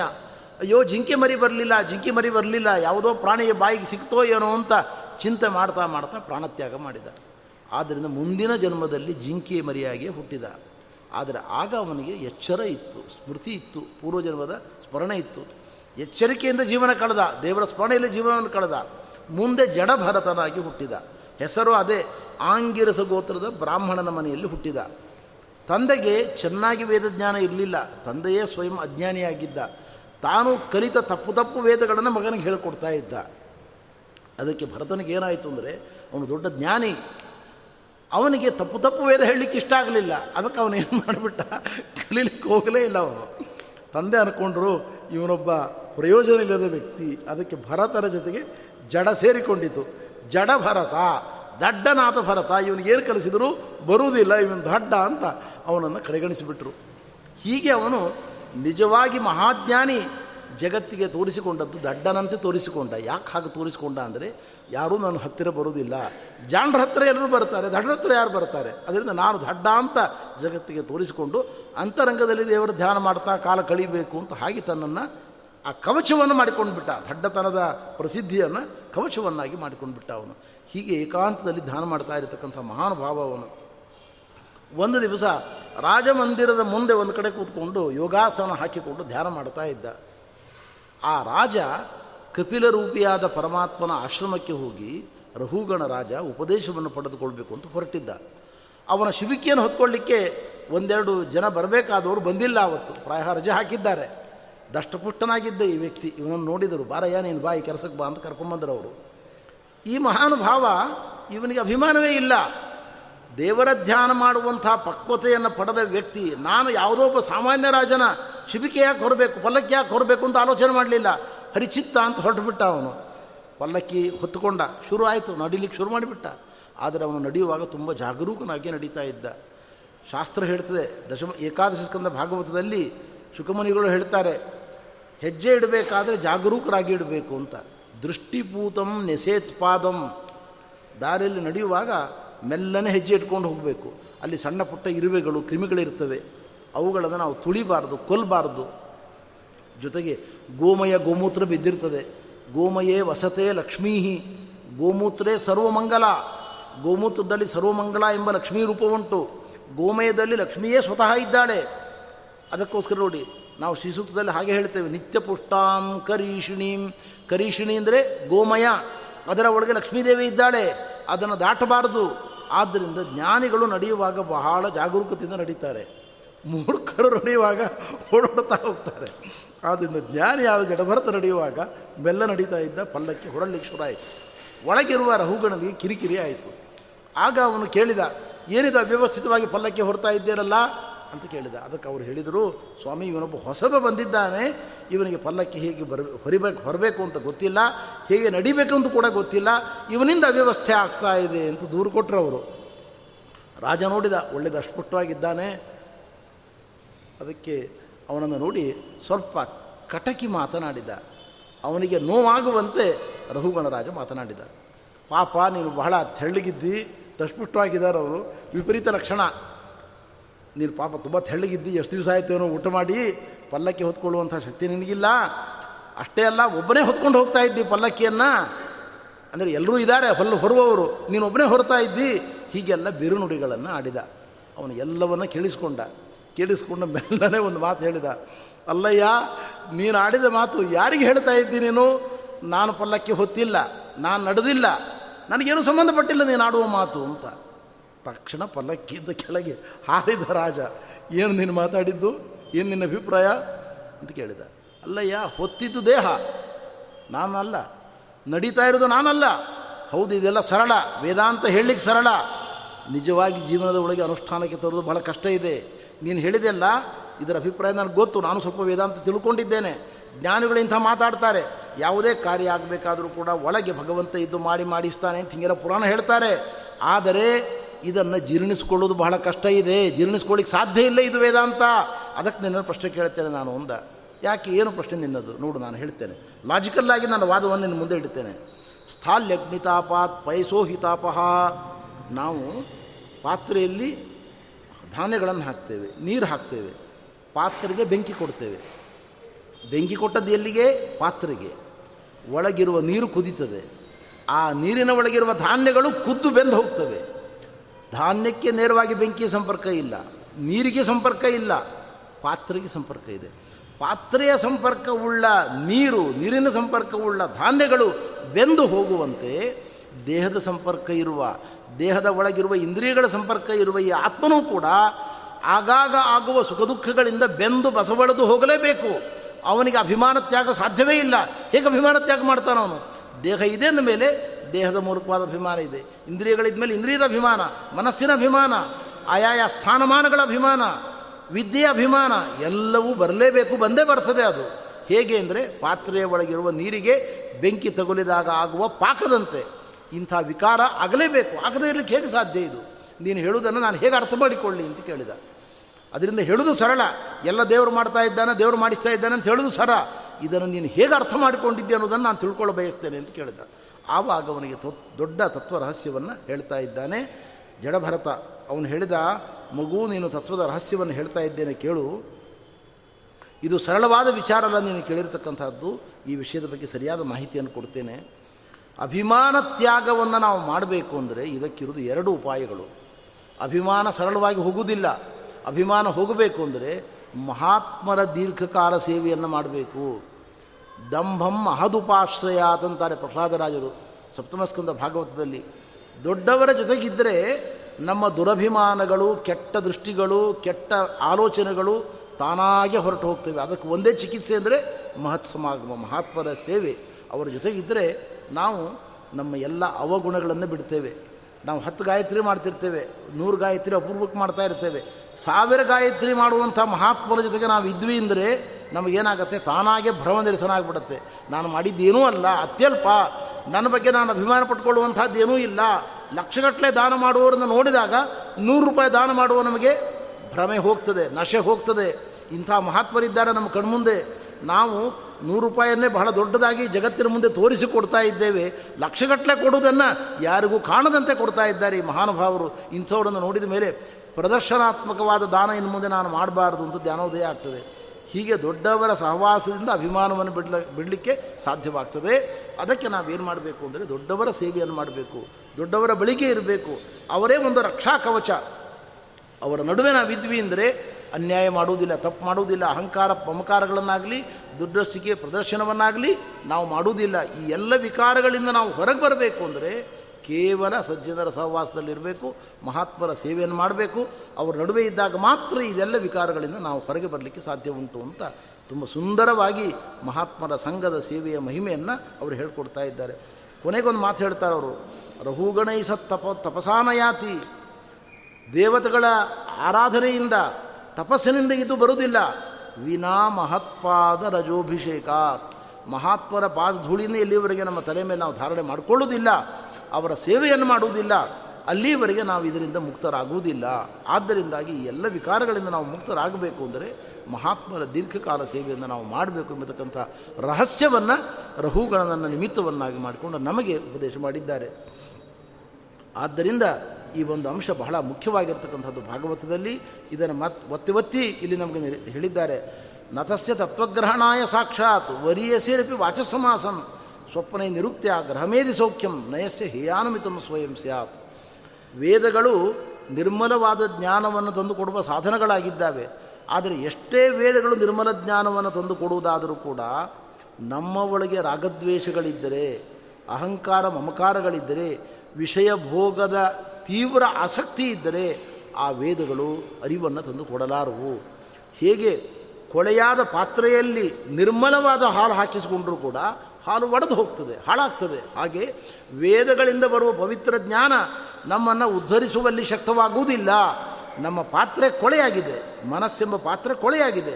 ಆದ್ದರಿಂದ ನಾವು ವೈರಾಗ್ಯದ ಮೂಲಕ ವಿಷಯ ಪದಾರ್ಥಗಳ ಮೇಲಿನ ಆಸಕ್ತಿಯನ್ನು ತೊರೆದು ನಾವು ಮನಸ್ಸನ್ನು ದೃಢ ಮಾಡಿಕೊಂಡು ಜ್ಞಾನ ಸಂಪಾದನೆ ಮಾಡಬೇಕು. ಆಗ ಮಾತ್ರ ನಮಗೆ ವೈರಾಗ್ಯ ಒಂದೇ ನಮ್ಮನ್ನು ಜ್ಞಾನವನ್ನು ಗಟ್ಟಿಯಾಗಿ ಉಳಿಲಿಕ್ಕೆ ಕಾರಣವಾಗಿರ್ತಕ್ಕಂಥ ಸಾಮಗ್ರಿ, ಅದಕ್ಕೆ ವಿಷಯ ಪದಾರ್ಥಗಳ ಮೇಲಿನ ಅಭಿಮಾನವನ್ನು ಕಡಿಮೆ ಮಾಡ್ತಾ ಮಾಡ್ತಾ ಜ್ಞಾನ ಸಂಪಾದನೆ ಮಾಡಿ ದೇವರಲ್ಲಿ ಭಕ್ತಿಯನ್ನು ಮಾಡಬೇಕು ಎಂಬ ಉಪಾಯವನ್ನು ವಿಸ್ತಾರವಾಗಿ ನಿರೂಪಣೆ ಮಾಡಿಕೊಟ್ಟಿದ್ದಾರೆ ಇಲ್ಲಿ. ಇದನ್ನು ಕೇಳಿದ ಮೇಲೆ ಅವನು ಹೇಳ್ತಾ ಇದ್ದಾನೆ, ಮಾನವ ಜನ್ಮ ಎಷ್ಟು ದೊಡ್ಡದು, ಎಷ್ಟು ಅಮೂಲ್ಯ ಎಂಬುದು ನನಗೆ ಇವತ್ತು ಅರ್ಥ ಆಯಿತು. ನಿಮ್ಮ ಜೊತೆಗೆ ಒಂದು ಅರ್ಧ ಗಂಟೆ ಮಾತಾಡಿದ್ದೆ ನಾನು. ಅರ್ಧ ಗಂಟೆಯಲ್ಲಿ ಎಷ್ಟು ತತ್ವರಹಸ್ಯಗಳನ್ನು ತಾವು ತಿಳಿಸಿಕೊಟ್ಟಿದ್ದೀರಿ. ನಿಜವಾಗಿ ಮಾನವ ಜನ್ಮ ದೊಡ್ಡದು ಎಂಬುದನ್ನು ಈಗ ನಾನು ಚೆನ್ನಾಗಿ ಅರ್ಥ ಮಾಡಿಕೊಂಡಿದ್ದೇನೆ ಎಂಬುದಾಗಿ ಅವರ ಕ್ಷಮೆಯನ್ನು ಕೇಳಿ ಅವರ ಅನುಗ್ರಹಕ್ಕೆ ಪಾತ್ರನಾಗಿದ್ದಾರೆ ಎಂಬತಕ್ಕಂಥ ಕಥೆಯನ್ನು ಭಾಗವತ ನಮಗೆ ತಿಳಿಸಿಕೊಟ್ಟಿದೆ. ಅನಂತರದಲ್ಲಿ ನಾವು ನೋಡ್ತಕ್ಕಂಥದ್ದು ಸಪ್ತದ್ವೀಪಗಳು ನವ ವರ್ಷಗಳ ಬಗ್ಗೆ ವಿಸ್ತಾರವಾದ ವಿವರಣೆಯನ್ನು ಭಾಗವತ ಕೊಡ್ತಾ ಇದೆ. ನಾನು ಮುಖ್ಯವಾಗಿ ಪ್ರಕೃತ ನಾವು ಇರತಕ್ಕಂತಹ ಭಾರತ ವರ್ಷದ ಬಗ್ಗೆ ನಾನು ಕೆಲವು ಮಾತುಗಳನ್ನು ನಿಮ್ಮ ಮುಂದೆ ನಾನು ಹೇಳ್ತಾ ಇದ್ದೇನೆ. ನಾವು ಇರತಕ್ಕಂಥ ಈ ಭಾರತ ವರ್ಷ, ಭಾರತ ವರ್ಷಂ ಏಕಮೇವ ಕರ್ಮಕ್ಷೇತ್ರಂ ಅಂತ ಹೇಳ್ತಾರೆ ಶುಕಮನಿಗಳು ಇದು ಒಂದೇ ಕರ್ಮಕ್ಷೇತ್ರ ಅಂತ. ಉಳಿದವುಗಳು ದೇವತೆಗಳು, ಋಷಿಗಳು ವಿಹಾರ ಮಾಡುವ ಪವಿತ್ರ ತಾಣಗಳು. ಅಲ್ಲಿ ನಾವು ಹೋಗಲಿಕ್ಕೂ ಆಗುವುದಿಲ್ಲ. ಭಾರತ ವರ್ಷ ಅಂದರೆ ಉತ್ತರಂ ಯತ್ ಸಮುದ್ರಸ್ಯ, ಹಿಮಾದ್ರೇಶ್ಚೈವ ದಕ್ಷಿಣಂ ವರ್ಷಂತದ್ ಭಾರತನ್ನಾಮ ಭಾರತೀಯತ್ರ ಸಂತತಿ. ನಖಲ್ವನ್ಯತ್ರ ಮರ್ತ್ಯಾನಾಂ ಭೂಮೌ ಕರ್ಮ ವಿಧೀಯತೆ. ಈ ಪವಿತ್ರ ಪರಿಸರ ಏನಿದೆ, ಭಾರತ ಭೂಮಿಯನ್ನು ಬಾರ್ಡರನ್ನು ಹಾಕಿದ್ದಾರೆ. ಅದು ಹೇಗೆ ಅಂದರೆ ಗಂಗಾದಿ ಪವಿತ್ರ ನದಿಗಳು ಹರಿಯತಕ್ಕಂತಹ ಪುರಾಣೋಕ್ತವಾದ ಪವಿತ್ರ ನದಿಗಳು, ಪವಿತ್ರ ಪರ್ವತಗಳು ಯಾವ ಪರಿಸರದಲ್ಲಿ ಹರಿತಾ ಇದ್ದಾವೆ, ಎಲ್ಲಿ ಋಷಿಮುನಿಗಳು ವಾಸ ಮಾಡಿದ್ದಾರೆ, ಎಲ್ಲಿ ಪರಮಾತ್ಮನ ರೂಪಗಳು ಅವತಾರ ಮಾಡಿದ್ದಾವೆ, ಇದು ಪವಿತ್ರವಾದ ಭರತ ಭೂಮಿ. ಈ ಭೂಮಿಯಲ್ಲಿ ನಾವು ಶ್ರೋತಸ್ಮಾರ್ಥ ಕರ್ಮಗಳನ್ನು ಚೆನ್ನಾಗಿ ಅನುಷ್ಠಾನ ಮಾಡಬೇಕು. ಇದು ಕರ್ಮಕ್ಷೇತ್ರ, ಕರ್ಮಭೂಮಿ. ಇಲ್ಲಿ ಮಾಡತಕ್ಕಂಥ ಪುಣ್ಯ ನಮಗೆ ಅನಂತ ಮಡಿ ಫಲವನ್ನು ದೊರಕಿಸಿಕೊಡ್ತಕ್ಕಂಥದ್ದಾಗ್ತದೆ. ಆದ್ದರಿಂದ ಕರ್ಮಭೂಮಿಯಲ್ಲಿ ನಾವು ಚೆನ್ನಾಗಿ ಅನುಷ್ಠಾನವನ್ನು ಮಾಡಬೇಕು ಅಂತ ನಮಗೆ ಭಾಗವತ ತುಂಬ ಸ್ಪಷ್ಟವಾದ ಭಾಷೆಯಲ್ಲಿ ಹೇಳ್ತದೆ. ಉಳಿದದ್ದು ಭೋಗಭೂಮಿಗಳು. ಅಲ್ಲಿ ನಾವು ಮಾಡತಕ್ಕಂಥ ಪುಣ್ಯಕರ್ಮಗಳಿಗೆ ಫಲ ದೊರಕತಕ್ಕಂಥದ್ದು ಅತ್ಯಲ್ಪವಾದ ಫಲ. ನಗಣ್ಯವಾದ ಫಲ. ಇಲ್ಲಿ ಅಲ್ಪ ಪುಣ್ಯವನ್ನು ಮಾಡಿ ಮಹಾಫಲವನ್ನು ಗಳಿಸ್ಬೋದು ನಾವು. ನಾವು ಯಾವತ್ತಿವತ್ತು ವಿದೇಶಗಳಂತ ಕರೀತಾ ಇದ್ದೇವೆ. ಅಮೇರಿಕೆ ಇರ್ಬೋದು, ಇಂಗ್ಲೆಂಡ್ ಇರ್ಬೋದು, ಜಪಾನ್ ಇರ್ಬೋದು, ಜರ್ಮನಿ ಇರ್ಬೋದು. ಅಲ್ಲಿ ನಾಮಸ್ಮರಣೆ ಮಾಡುವುದರಿಂದ ಫಲ ಬರುವುದಿಲ್ಲ ಅಂತ ತಿಳ್ಕೊಳ್ಬಾರ್ದು. ಖಂಡಿತವಾಗಿಯೂ ಫಲ ಬರುತ್ತೆ. ಏಕಾದಶಿ ಮಾಡಿದರೆ ಫಲ ಬರೋದೋ ಇಲ್ಲವೋ ಅಂದರೆ ಬರುತ್ತೆ. ಆದರೆ ಅಲ್ಪ ಫಲ. ಇದು ವಿಹಿತವಾದ ಸ್ಥಳ. ವಿಹಿತವಾದ ಪುಣ್ಯಭೂಮಿ. ಇಲ್ಲಿ ಮಾಡತಕ್ಕಂಥ ಅಲ್ಪ ಪುಣ್ಯಕ್ಕೂ ಕೂಡ ಮಹಾಫಲ ಇದೆ. ಅಲ್ಲಿ ಪಾಪ ಮಾಡಿದರೂ ಮಹಾಪಾಪ ಉಂಟು, ಪುಣ್ಯ ಮಾಡಿದರೆ ಅಲ್ಪ ಪುಣ್ಯ ಉಂಟು. ಇಲ್ಲಿ ಹಾಗಲ್ಲ. ನಾವು ಅಲ್ಪ ಪುಣ್ಯವನ್ನು ಮಾಡಿದರೆ ಮಹಾಫಲ ಇದೆ. ಇದು ಈ ಭಾರತ ಭೂಮಿಯ ದೊಡ್ಡ ವೈಶಿಷ್ಟ್ಯ ಇದು. ಇದರ ಜೊತೆಗೆ ಇನ್ನೊಂದು ಮಹತ್ವಪೂರ್ಣವಾದ ಒಂದು ಅಂಶವನ್ನು ನಾವು ತಿಳಿದುಕೊಳ್ಬೇಕು. ನಮ್ಮ ಶಾಸ್ತ್ರಗಳಲ್ಲಿ ವಿದೇಶಯಾನ ಮುಂತಾದವುಗಳನ್ನು ನಿಷೇಧ ಮಾಡಿದ್ದಾರೆ. ಯಾಕೆ ನಿಷೇಧ ಮಾಡಿದ್ದಾರೆ ಎಂಬುದರ ಆಂತರ್ಯವನ್ನು ನಾವು ಅರ್ಥ ಮಾಡಿಕೊಳ್ಬೇಕು. ಬ್ರಾಹ್ಮಣರಾಗಿ ಜನ್ಮವನ್ನು ಪಡೆದುಕೊಂಡಿರ್ತಕ್ಕಂಥ ನಮಗೆ ವಿಷ್ಣುತೀರ್ಥರು ಹೇಳ್ತಾರೆ ಒಬ್ಬ ವೈಷ್ಣವನಾಗಿ ಜನ್ಮವನ್ನು ಪಡೆದುಕೊಂಡಿದ್ದಾನೆ ಅಂದರೆ ಇದು ಪುಕ್ಕಟೆ ಬಂದದ್ದಲ್ಲ ಇದು. ಸಾವಿರಾರು ಜನ್ಮಗಳಲ್ಲಿ ದೇವರನ್ನು ಕಾಡಿ ಬೇಡಿ ಒಮ್ಮೆ ವೈಷ್ಣವ ಜನ್ಮವನ್ನು ಪಡೆದುಕೊಂಡಿದ್ದಾನೆ ಅಂತ ಆಜ್ಞಾಪತ್ರದಲ್ಲಿ ಹೇಳ್ತಾರೆ ಆರಣ್ಯಕಾಚಾರ್ಯರು ಒಬ್ಬ ವೈಷ್ಣವನಾಗಿ ಮಾಧವನಾಗಿ ಹುಟ್ಟಿರತಕ್ಕಂಥ ವ್ಯಕ್ತಿ ಹೇಗೆ ಜೀವನ ಮಾಡಬೇಕು ಅಂದರೆ ಅವ್ರು ಹೇಳ್ತಾರೆ, ಎಂಟು ಗಂಟೆಗಳ ಕಾಲ ಪಾಠ ಹೇಳಬೇಕು, ನಾಲ್ಕು ಗಂಟೆಗಳ ಕಾಲ ಪೂರ್ವಾವಲೋಕನೆ ಮಾಡಬೇಕು, ಹನ್ನೆರಡು ಗಂಟೆಗಳ ಕಾಲ ಪಾಠ ಪ್ರವಚನಕ್ಕೆ ವಿನಿಯೋಗ ಮಾಡಬೇಕು ಅಂತ ಹೇಳ್ತಾರೆ ವಿಷ್ಣು ತೀರ್ಥರು ಯಾಕೆಂದರೆ ಇದಕ್ಕಿಂತ ದೊಡ್ಡದಾದ ತಪಸ್ಸು ಇನ್ನೊಂದಿಲ್ಲ. ಸ್ವಾಧ್ಯಾಯ ಪ್ರವಚನೆ ಏವೇತಿ ನಾಲ್ಕು ಮೌದ್ಗಲ್ಯ. ಇದಕ್ಕೆ ಪೋಷಕವಾದ ವಾತಾವರಣವನ್ನು ಬ್ರಾಹ್ಮಣರು ಕಲ್ಪನೆ ಮಾಡಿಕೊಳ್ಬೇಕು. ನಾವು ದುರ್ದೈವ ನೋಡಿ ಭಾರತದಲ್ಲಿದ್ದೇವೆ. ಬ್ರಾಹ್ಮಣರು ಹೇಗೆ ಬದುಕಬೇಕು ಅನ್ನುವ ಸ್ಪಿರಿಟನ್ನು ಸಂಪೂರ್ಣವಾಗಿ ಮರೆತು ಬಿಟ್ಟಿದ್ದೇವೆ ನಾವು. ವಿದೇಶಗಳಲ್ಲಿ ಹೋದ ಕೂಡಲೇ ಅಧರ್ಮ ಆಗುವುದಲ್ಲ. ವಿದೇಶದಲ್ಲಿರುವವರು ಇವತ್ತು ಧರ್ಮವನ್ನು ಬಿಟ್ಟಿದ್ದಾರೆ. ಯಾಕೆ? ಪ್ರತಿಕೂಲ ವಾತಾವರಣ. ಒಂದೋ ಅತಿಯಾದ ಚಳಿ. ಒಂದೋ ಅತಿಯಾದ ಭಯಾನಕವಾಗಿರ್ತಕ್ಕಂಥ ಬಿಸಿಲು. ಇಲ್ಲಿ ಎರಡು ಕಡೆಗಳಲ್ಲೂ ಕೂಡ ಶ್ರೌತ ಸ್ಮಾರ್ಥ ಕರ್ಮಗಳನ್ನು ಸಮರ್ಪಕವಾಗಿ ಮಾಡುವ ವಾತಾವರಣ ಇಲ್ಲ, ಅನುಕೂಲತೆ ಇಲ್ಲ. ಅನುಕೂಲತೆ ಇರುವ ಭಾರತ ದೇಶದಲ್ಲಿ ಹುಟ್ಟಿದ ನಾವು, ಪವಿತ್ರ ಊರುಗಳಲ್ಲಿರುವ ನಾವು, ಸ್ನಾನ, ಸಂಧ್ಯಾವಂದನೆ, ದೇವರ ಪೂಜೆ, ಪಾಠ, ಪ್ರವಚನ ಎಲ್ಲ ಬಿಟ್ಬಿಟ್ಟಿದ್ದೇವೆ. ಜ್ಞಾನಿಗಳು ಪಾಠ ಪ್ರವಚನ ಮಾಡ್ತಾ ಇದ್ದಾರೆ, ಸ್ವಾಮಿಗಳ ಪಾಠ ಹೇಳ್ತಾರೆ ಅಂದರೆ ಬರತಕ್ಕಂಥವರ ಸಂಖ್ಯೆ ವಿರಳಾತಿ ವಿರಳ. ಇದು ಯಾಕೆ? ಸ್ವಯಂ ಅಶ್ರದ್ಧೆ ನಮಗೆ. ಆದ್ದರಿಂದ ನಾವು ಅರ್ಥ ಮಾಡಿಕೊಳ್ಬೇಕಾದ ಒಂದು ಮಹತ್ವಪೂರ್ಣವಾದ ಸಂಗತಿ ಏನು ಅಂತಂದರೆ, ನಾವು ಬ್ರಾಹ್ಮಣ ಜನ್ಮವನ್ನು ಪಡೆದುಕೊಂಡಿರತಕ್ಕಂಥದ್ದರ ಉದ್ದೇಶ ಧನ ಸಂಗ್ರಹ ಅಲ್ಲ. ಜೀವನ ನಿರ್ವಹಣೆಗೆ ಎಷ್ಟು ಅನಿವಾರ್ಯವೋ ಅಷ್ಟು ಧನ ಸಂಗ್ರಹವನ್ನು ಶಾಸ್ತ್ರ ಮಾನ್ಯ ಮಾಡಿದೆ. ಹೆಚ್ಚಿನ ಸಮಯವನ್ನು ನಾವು ಶಾಸ್ತ್ರಗಳ ಅಧ್ಯಯನದಲ್ಲಿ, ಪವಿತ್ರವಾದ ವೃತ್ತ ನಿಯಮಗಳಲ್ಲಿ ಕಳೆಯಬೇಕಾದವರು. ಈ ದೃಷ್ಟಿಕೋನದಿಂದ ವಿದೇಶಯಾನ ಮಾಡಬೇಡಿ ಅನ್ನತಕ್ಕಂಥ ಮಾತುಗಳು ಶಾಸ್ತ್ರದಲ್ಲಿ ಬಂದಿದ್ದಾವೆ. ಇದರ ತಾತ್ಪರ್ಯ ಏನಂದರೆ, ಈ ದೇಶದಲ್ಲಿ ಇದು ಸುಮ್ಮನೆ ಕಾಲ ಕಳಿಬೇಡಿ ಅನ್ನೋದು ಮೊದಲು ಅರ್ಥ ಮಾಡಿಕೊಳ್ಬೇಕು ನಾವು. ನಾವೇನು ಮಾಡ್ತಾ ಇದ್ದೇವೆ? ಈ ದೇಶದಲ್ಲಿ ಇರೋದೇ ಒಂದು ದೊಡ್ಡ ಕ್ರೈಟೇರಿಯಾ ಅಂತ ತಿಳ್ಕೊಂಡಿದ್ದೇವೆ. ಈ ದೇಶದಲ್ಲಿ ಇದು ಕೂಡಲೇ ದೊಡ್ಡ ಸಾಧನೆ ಅಲ್ಲ. ಈ ದೇಶದಲ್ಲಿ ಇರತಕ್ಕಂಥ ನಾವು ಅದಕ್ಕೆ ಅನುಗುಣವಾಗಿ ಪುಣ್ಯ ಸಂಪಾದನೆ ಮಾಡಲಿಕ್ಕೆ ಅಹರ್ನಿಶಿ ಪ್ರಯತ್ನ ಮಾಡಬೇಕು ಅನ್ನೋದು ಶಾಸ್ತ್ರಗಳ ತಾತ್ಪರ್ಯ. ಅದನ್ನು ನಾವು ಅರ್ಥ ಮಾಡಿಕೊಂಡರೆ ಈ ಮಾನವ ಜನ್ಮದ ಮಹತ್ವ ಅರ್ಥ ಮಾಡಿಕೊಂಡು ಸಾಧನ ಸಂಪಾದನೆ ಮಾಡತಕ್ಕಂತಹ ಪ್ರಯತ್ನವನ್ನು ನಾವು ಮಾಡಬೇಕು ಅನ್ನೋದು ಶಾಸ್ತ್ರಗಳ ಒಟ್ಟು ಅಭಿಪ್ರಾಯ ಎಂಬುದನ್ನು ನಾವು ಮರೆಯುವಂತೆ ಇಲ್ಲ. ದೇವತೆಗಳು ಹೇಳ್ತಾ ಇದ್ದಾರಂತೆ. ಯದ್ಯಸ್ತಿನ ಸ್ವರ್ಗ ಸುಖಾವಶೇಷಿತಂ ಸ್ವಿಷ್ಟಸ್ಯ ಸೂಕ್ತಸ್ಯ ಕೃತಸ್ಯ ಶೋಭನಂ ತೇನ ಅಬ್ಜನಾಭ ಸ್ಮೃತಿಜನ್ಮನ ಸ್ಯಾತ್ ವರ್ಷೇ ಹರಿಯತ್ ಭಜತಾಂ ಶಂತನೋತಿ ದೇವತೆಗಳಾಡುವ ಮಾತು ಇದು. ನಾವು ಮಾಡಿದ ಪೂರ್ವ ಪುಣ್ಯದಿಂದ ಹರಿ ಸಂತುಷ್ಟನಾದರೆ ನಮಗೆ ಭಾರತ ಭೂಮಿಯಲ್ಲಿ ಜನ್ಮವನ್ನು ಕೊಡಲಿ. ಯಾಕೆಂದರೆ ಇಲ್ಲಿ ಪವಿತ್ರವಾದ, ನೋಡಿ ಭಗವಂತನ ಸ್ವಯಂ ವ್ಯಕ್ತ ಸ್ಥಳಗಳು, ಪುರಾಣೋಕ್ತವಾದ ಅನೇಕ ದೇವಾಲಯಗಳು, ಆದ್ಯಂ ಸ್ವಯಂ ವ್ಯಕ್ತಮಿದಂ ವಿಮಾನಂಗರಂ ರಂಗಸಮ್ಯಕಂ ಶ್ರೀಮುಷ್ಣಂಚೈವ ತೋತಾದ್ರಿಹಿ ನರನಾರಾಯಣಾಶ್ರಮ ತಥಾ. ಎಲ್ಲ ದಿವ್ಯವಾದ ಸನ್ನಿಧಾನಗಳು, ಗಂಗಾದಿ ನದಿಗಳು ಈ ಪವಿತ್ರ ಕ್ಷೇತ್ರಗಳಲ್ಲಿ ನಾವು ವಾಸ ಮಾಡತಕ್ಕಂಥದ್ದೇ ಒಂದು ದೊಡ್ಡ ಯೋಗ. ಭಾಗ್ಯ ಇದು. ಏಕಾದಶಿ ಸ್ಕಂದದಲ್ಲಿ ಶುಕಮಣಿಗಳು ಹೇಳ್ತಾರೆ, ಏ ಪಿಬಂತಿ ಜಲಂ ತಾಸಾಂ ಮನುಜ ಮನುಜೇಶ್ವರ, ಪ್ರಾಯೋ ಭಕ್ತ ಭಗವತಿ, ಭವಂತಿ ಅಮಲಾಶಯಾ ಕಾವೇರಿ ಗಂಗಾದಿ ನದಿಗಳ ಪವಿತ್ರ ಜಲವನ್ನು ಶ್ರದ್ಧೆಯಿಂದ ಯಾರು ಪಾನ ಮಾಡ್ತಾರೋ ಅವರಿಗೆ ಮನಸ್ಸು ಕೊಳೆ ಹೋಗ್ತದೆ, ದೇವರಲ್ಲಿ ಭಕ್ತಿ ಹುಡ್ತದೆ, ಇಷ್ಟು ಮಹತ್ವ ಗಂಗಾಜಿ ತೀರ್ಥಗಳಿಗೆ ಇದ್ದಾವೆ ಅಂತ ಹೇಳ್ತಾರೆ. ಅಂಥ ಪವಿತ್ರವಾದ ನದಿಗಳಲ್ಲಿ ಇದ್ದುಕೊಂಡು ನಮ್ಮ ಪಾಪಗಳನ್ನು ತೊಳೆದುಕೊಂಡು ಅನುಷ್ಠಾನ ಮಾಡಲಿಕ್ಕೆ ಅವಕಾಶ ಉಂಟು ಎಂಬ ದೃಷ್ಟಿಯಿಂದ ಭಾರತ ಭೂಮಿಯ ಮಹತ್ವವನ್ನು ಭಾಳ ಚೆನ್ನಾಗಿ ಹೇಳಿದ್ದಾರೆ. ಶುಕಮುನಿಗಳಂತಾರೆ, ಪ್ರಾಪ್ತ ನೃಜಾತಿಂತ್ವಿಹ ಏಚಮಾನವಾಹ. ಯಾರು ಏಚ ಜಂತವಹ ಮಾನವರಾಗಿ ಹುಟ್ಟುವುದೇ ದೊಡ್ಡ ಪುಣ್ಯ. ಇಂಥ ಮಾನವನಾಗಿ ಜನ್ಮವನ್ನು ಪಡೆದುಕೊಂಡಿರತಕ್ಕಂಥ ವ್ಯಕ್ತಿ ಯಾರು ಸಾಧನೆ ಮಾಡಿಕೊಳ್ಳುವುದಿಲ್ಲ, ಯಾರು ದೇವರ ಪೂಜೆಯನ್ನು ಮಾಡುವುದಿಲ್ಲ, ಯಾರು ದೇವರ ಚಿಂತನೆಯನ್ನು ಮಾಡುವುದಿಲ್ಲ, ಪವಿತ್ರ ಜ್ಞಾನವನ್ನು ಸಂಪಾದನೆ ಮಾಡುವುದಿಲ್ಲ ವ್ರತನಿಮೆಗಳನ್ನು ಮಾಡುವುದಿಲ್ಲ, ಅಂಥ ವ್ಯಕ್ತಿ ಜನ್ಮ ಸಂಪೂರ್ಣ ವ್ಯರ್ಥ. ಅವನು ನಿಶ್ಚಿತವಾಗಿಯೂ ಕೂಡ ಅನೇಕ ಜನ್ಮಗಳಲ್ಲಿ ನರಕ ದುಃಖವನ್ನು ಅನುಭವಿಸಬೇಕಾದ ಪ್ರಸಂಗವನ್ನು ತಂದುಕೊಳ್ಳುತ್ತಾನೆ ಆದ್ದರಿಂದ ಖಂಡಿತವಾಗಿಯೂ ಕೂಡ ದೇವರ ಧ್ಯಾನವನ್ನು ಮಾಡತಕ್ಕಂಥ ಪ್ರಯತ್ನವನ್ನು ಮಾಡಿ ಅಂತ ಹೇಳ್ತಾರೆ. ಈ ಪ್ರಸಂಗದಲ್ಲಿ ಒಂದು ಶ್ಲೋಕ ಇದೆ. ದಿ ಸತ್ಯಂದಿಶತ್ಯರ್ಥಿತಮರ್ಥಿತೋ ನೃಣಾಂ ನೈವಾರ್ಥಿತೋ ಯತ್ ಪುನರರ್ಥಿನೋ ಮದಃ. ಈ ಶ್ಲೋಕದ ಬಹಳ ಹೃದಯವಾದ ಅಭಿಪ್ರಾಯವನ್ನು ಆಚಾರ್ಯರು ತಾತ್ಪರ್ಯದಲ್ಲಿ ಹೇಳ್ತಾರೆ. ಸಾಮಾನ್ಯವಾಗಿ ಬ್ರಾಹ್ಮಣರು, ಸಾಧಕರು ದೇವರ ಬಳಿಗೆ ಧ್ಯಾನ ಮಾಡ್ತಾರೆ, ಪಾಠ ಪ್ರವಚನ ಮಾಡ್ತಾರೆ. ಅವರು ಸಂಪತ್ತನ್ನು ದೇವರು ಕೊಡುವುದಿಲ್ಲಂತೆ. ಯಾಕೆ ಅಂದರೆ ಅವರಿಗೇನಾದರೂ ಸಂಪತ್ತು ಕೊಟ್ಟರೆ ನನ್ನನ್ನು ಮರೆತು ಬಿಡ್ತಾರೆ ಅಂತ ದೇವರಿಗೆ ಅವರ ಮೇಲೆ ಪ್ರೀತಿ ಉಂಟಂತೆ. ದೇವರನ್ನು ಮರೆತು ಸಂಪತ್ತಿನ ಕಡೆಗೆ ಆಕರ್ಷಿತರಾಗಿ ಅವರು ಕರ್ತವ್ಯ ಭ್ರಷ್ಟರಾಗ್ತಾರೆ ಎಂಬ ಕಾರಣದಿಂದ ದೇವರು ಸನ್ಮಾರ್ಗದಲ್ಲಿ ಇರತಕ್ಕಂಥ ವ್ಯಕ್ತಿಗಳಿಗೆ ಅತಿಶಯವಾದ ಸಂಪತ್ತು ಕೊಡುವುದಿಲ್ಲ. ಯಾಕೆಂದರೆ ಅವರು ಸಂಪತ್ತಿನ ಕಡೆಗೆ ಆಕರ್ಷಿತರಾಗಿ ದೇವರನ್ನು ಮರೆಯುವ ಅಪಾಯ ಇದೆ. ಆದ್ದರಿಂದ ಇದರಿಂದ ನಾವು ಅರ್ಥ ಮಾಡ್ಕೊಳ್ಬೇಕಾದ್ದೇನು ಅಂದರೆ, ಮರ್ಯಾದೆಯಿಂದ ಜೀವನ ನಿರ್ವಹಣೆಗೆ ಎಷ್ಟು ಬೇಕೋ ಅಷ್ಟು ಸಂಪತ್ತನ್ನು ದೇವರು ಕೊಟ್ಟು ಅವನ ಸ್ಮೃತಿ ಕೊಡಲಿ ಅಂತ ನಾವು ದೇವರಲ್ಲಿ ಪ್ರಾರ್ಥನೆ ಮಾಡಬೇಕು. ಇನ್ನೊಂದು ಮಹತ್ವದ ಅಂಶ ಆಚಾರ ಹೇಳ್ತಾರೆ ನಾವು ದೇವರಲ್ಲಿ ದೇವತೆಗಳಲ್ಲಿ ಬೇಡಬೇಕಂತೆ. ಬೇಡಿದರೆ ಕೊಡ್ತಾನಂತೆ. ಜಗನ್ನಾಥದಾಸರು ಈ ಮಾತು ಹೇಳ್ತಾರೆ. ಬೇಡಿದರೆ ಕೊಡುವ. ದೇವತೆಗಳಿಗೆ ಬೇಡಿದರಲ್ಲ, ಬೇಡದೆ ಕೊಡ್ತಾನೆ ಅವರಿಗೆ. ಯಾಕೆಂದರೆ ಅವರು ಉತ್ತಮಾಧಿಕಾರಿಗಳು. ಅವರ ಇಚ್ಛೆಯನ್ನು ದೇವರು ತಕ್ಷಣ ಪೂರೈಸ್ತಾನೆ. ನಮಗೆ ಹಾಗಲ್ಲ. ನಾವು ದೇವರಲ್ಲಿ ಕೇಳಬೇಕು, ಒಳ್ಳೆಯದನ್ನು ಕೇಳಬೇಕು. ಕೇಳಿದಾಗ ಕೊಡ್ತಾನೆ. ನೋಡಿ, ಆಕಾಶರಾಜನ ಅನುಷ್ಠಾನ ಕ್ರಮ ನೋಡಿ. ಆಕಾಶರಾಜನಿಗೆ ದೇವರು ಕೇಳಿದ, ಮದುವೆ ಎಲ್ಲ ಆಯಿತು. ಬಹಳ ಚೆನ್ನಾಗಿ ಮದುವೆ ಮಾಡಿ ಕೊಟ್ಟಿದ್ಯಪ್ಪ ನಿನಗೇನು ವರ ಕೊಡಲಿ ಅಂತ ಕೇಳಿದ ದೇವರು, ಶ್ರೀನಿವಾಸ.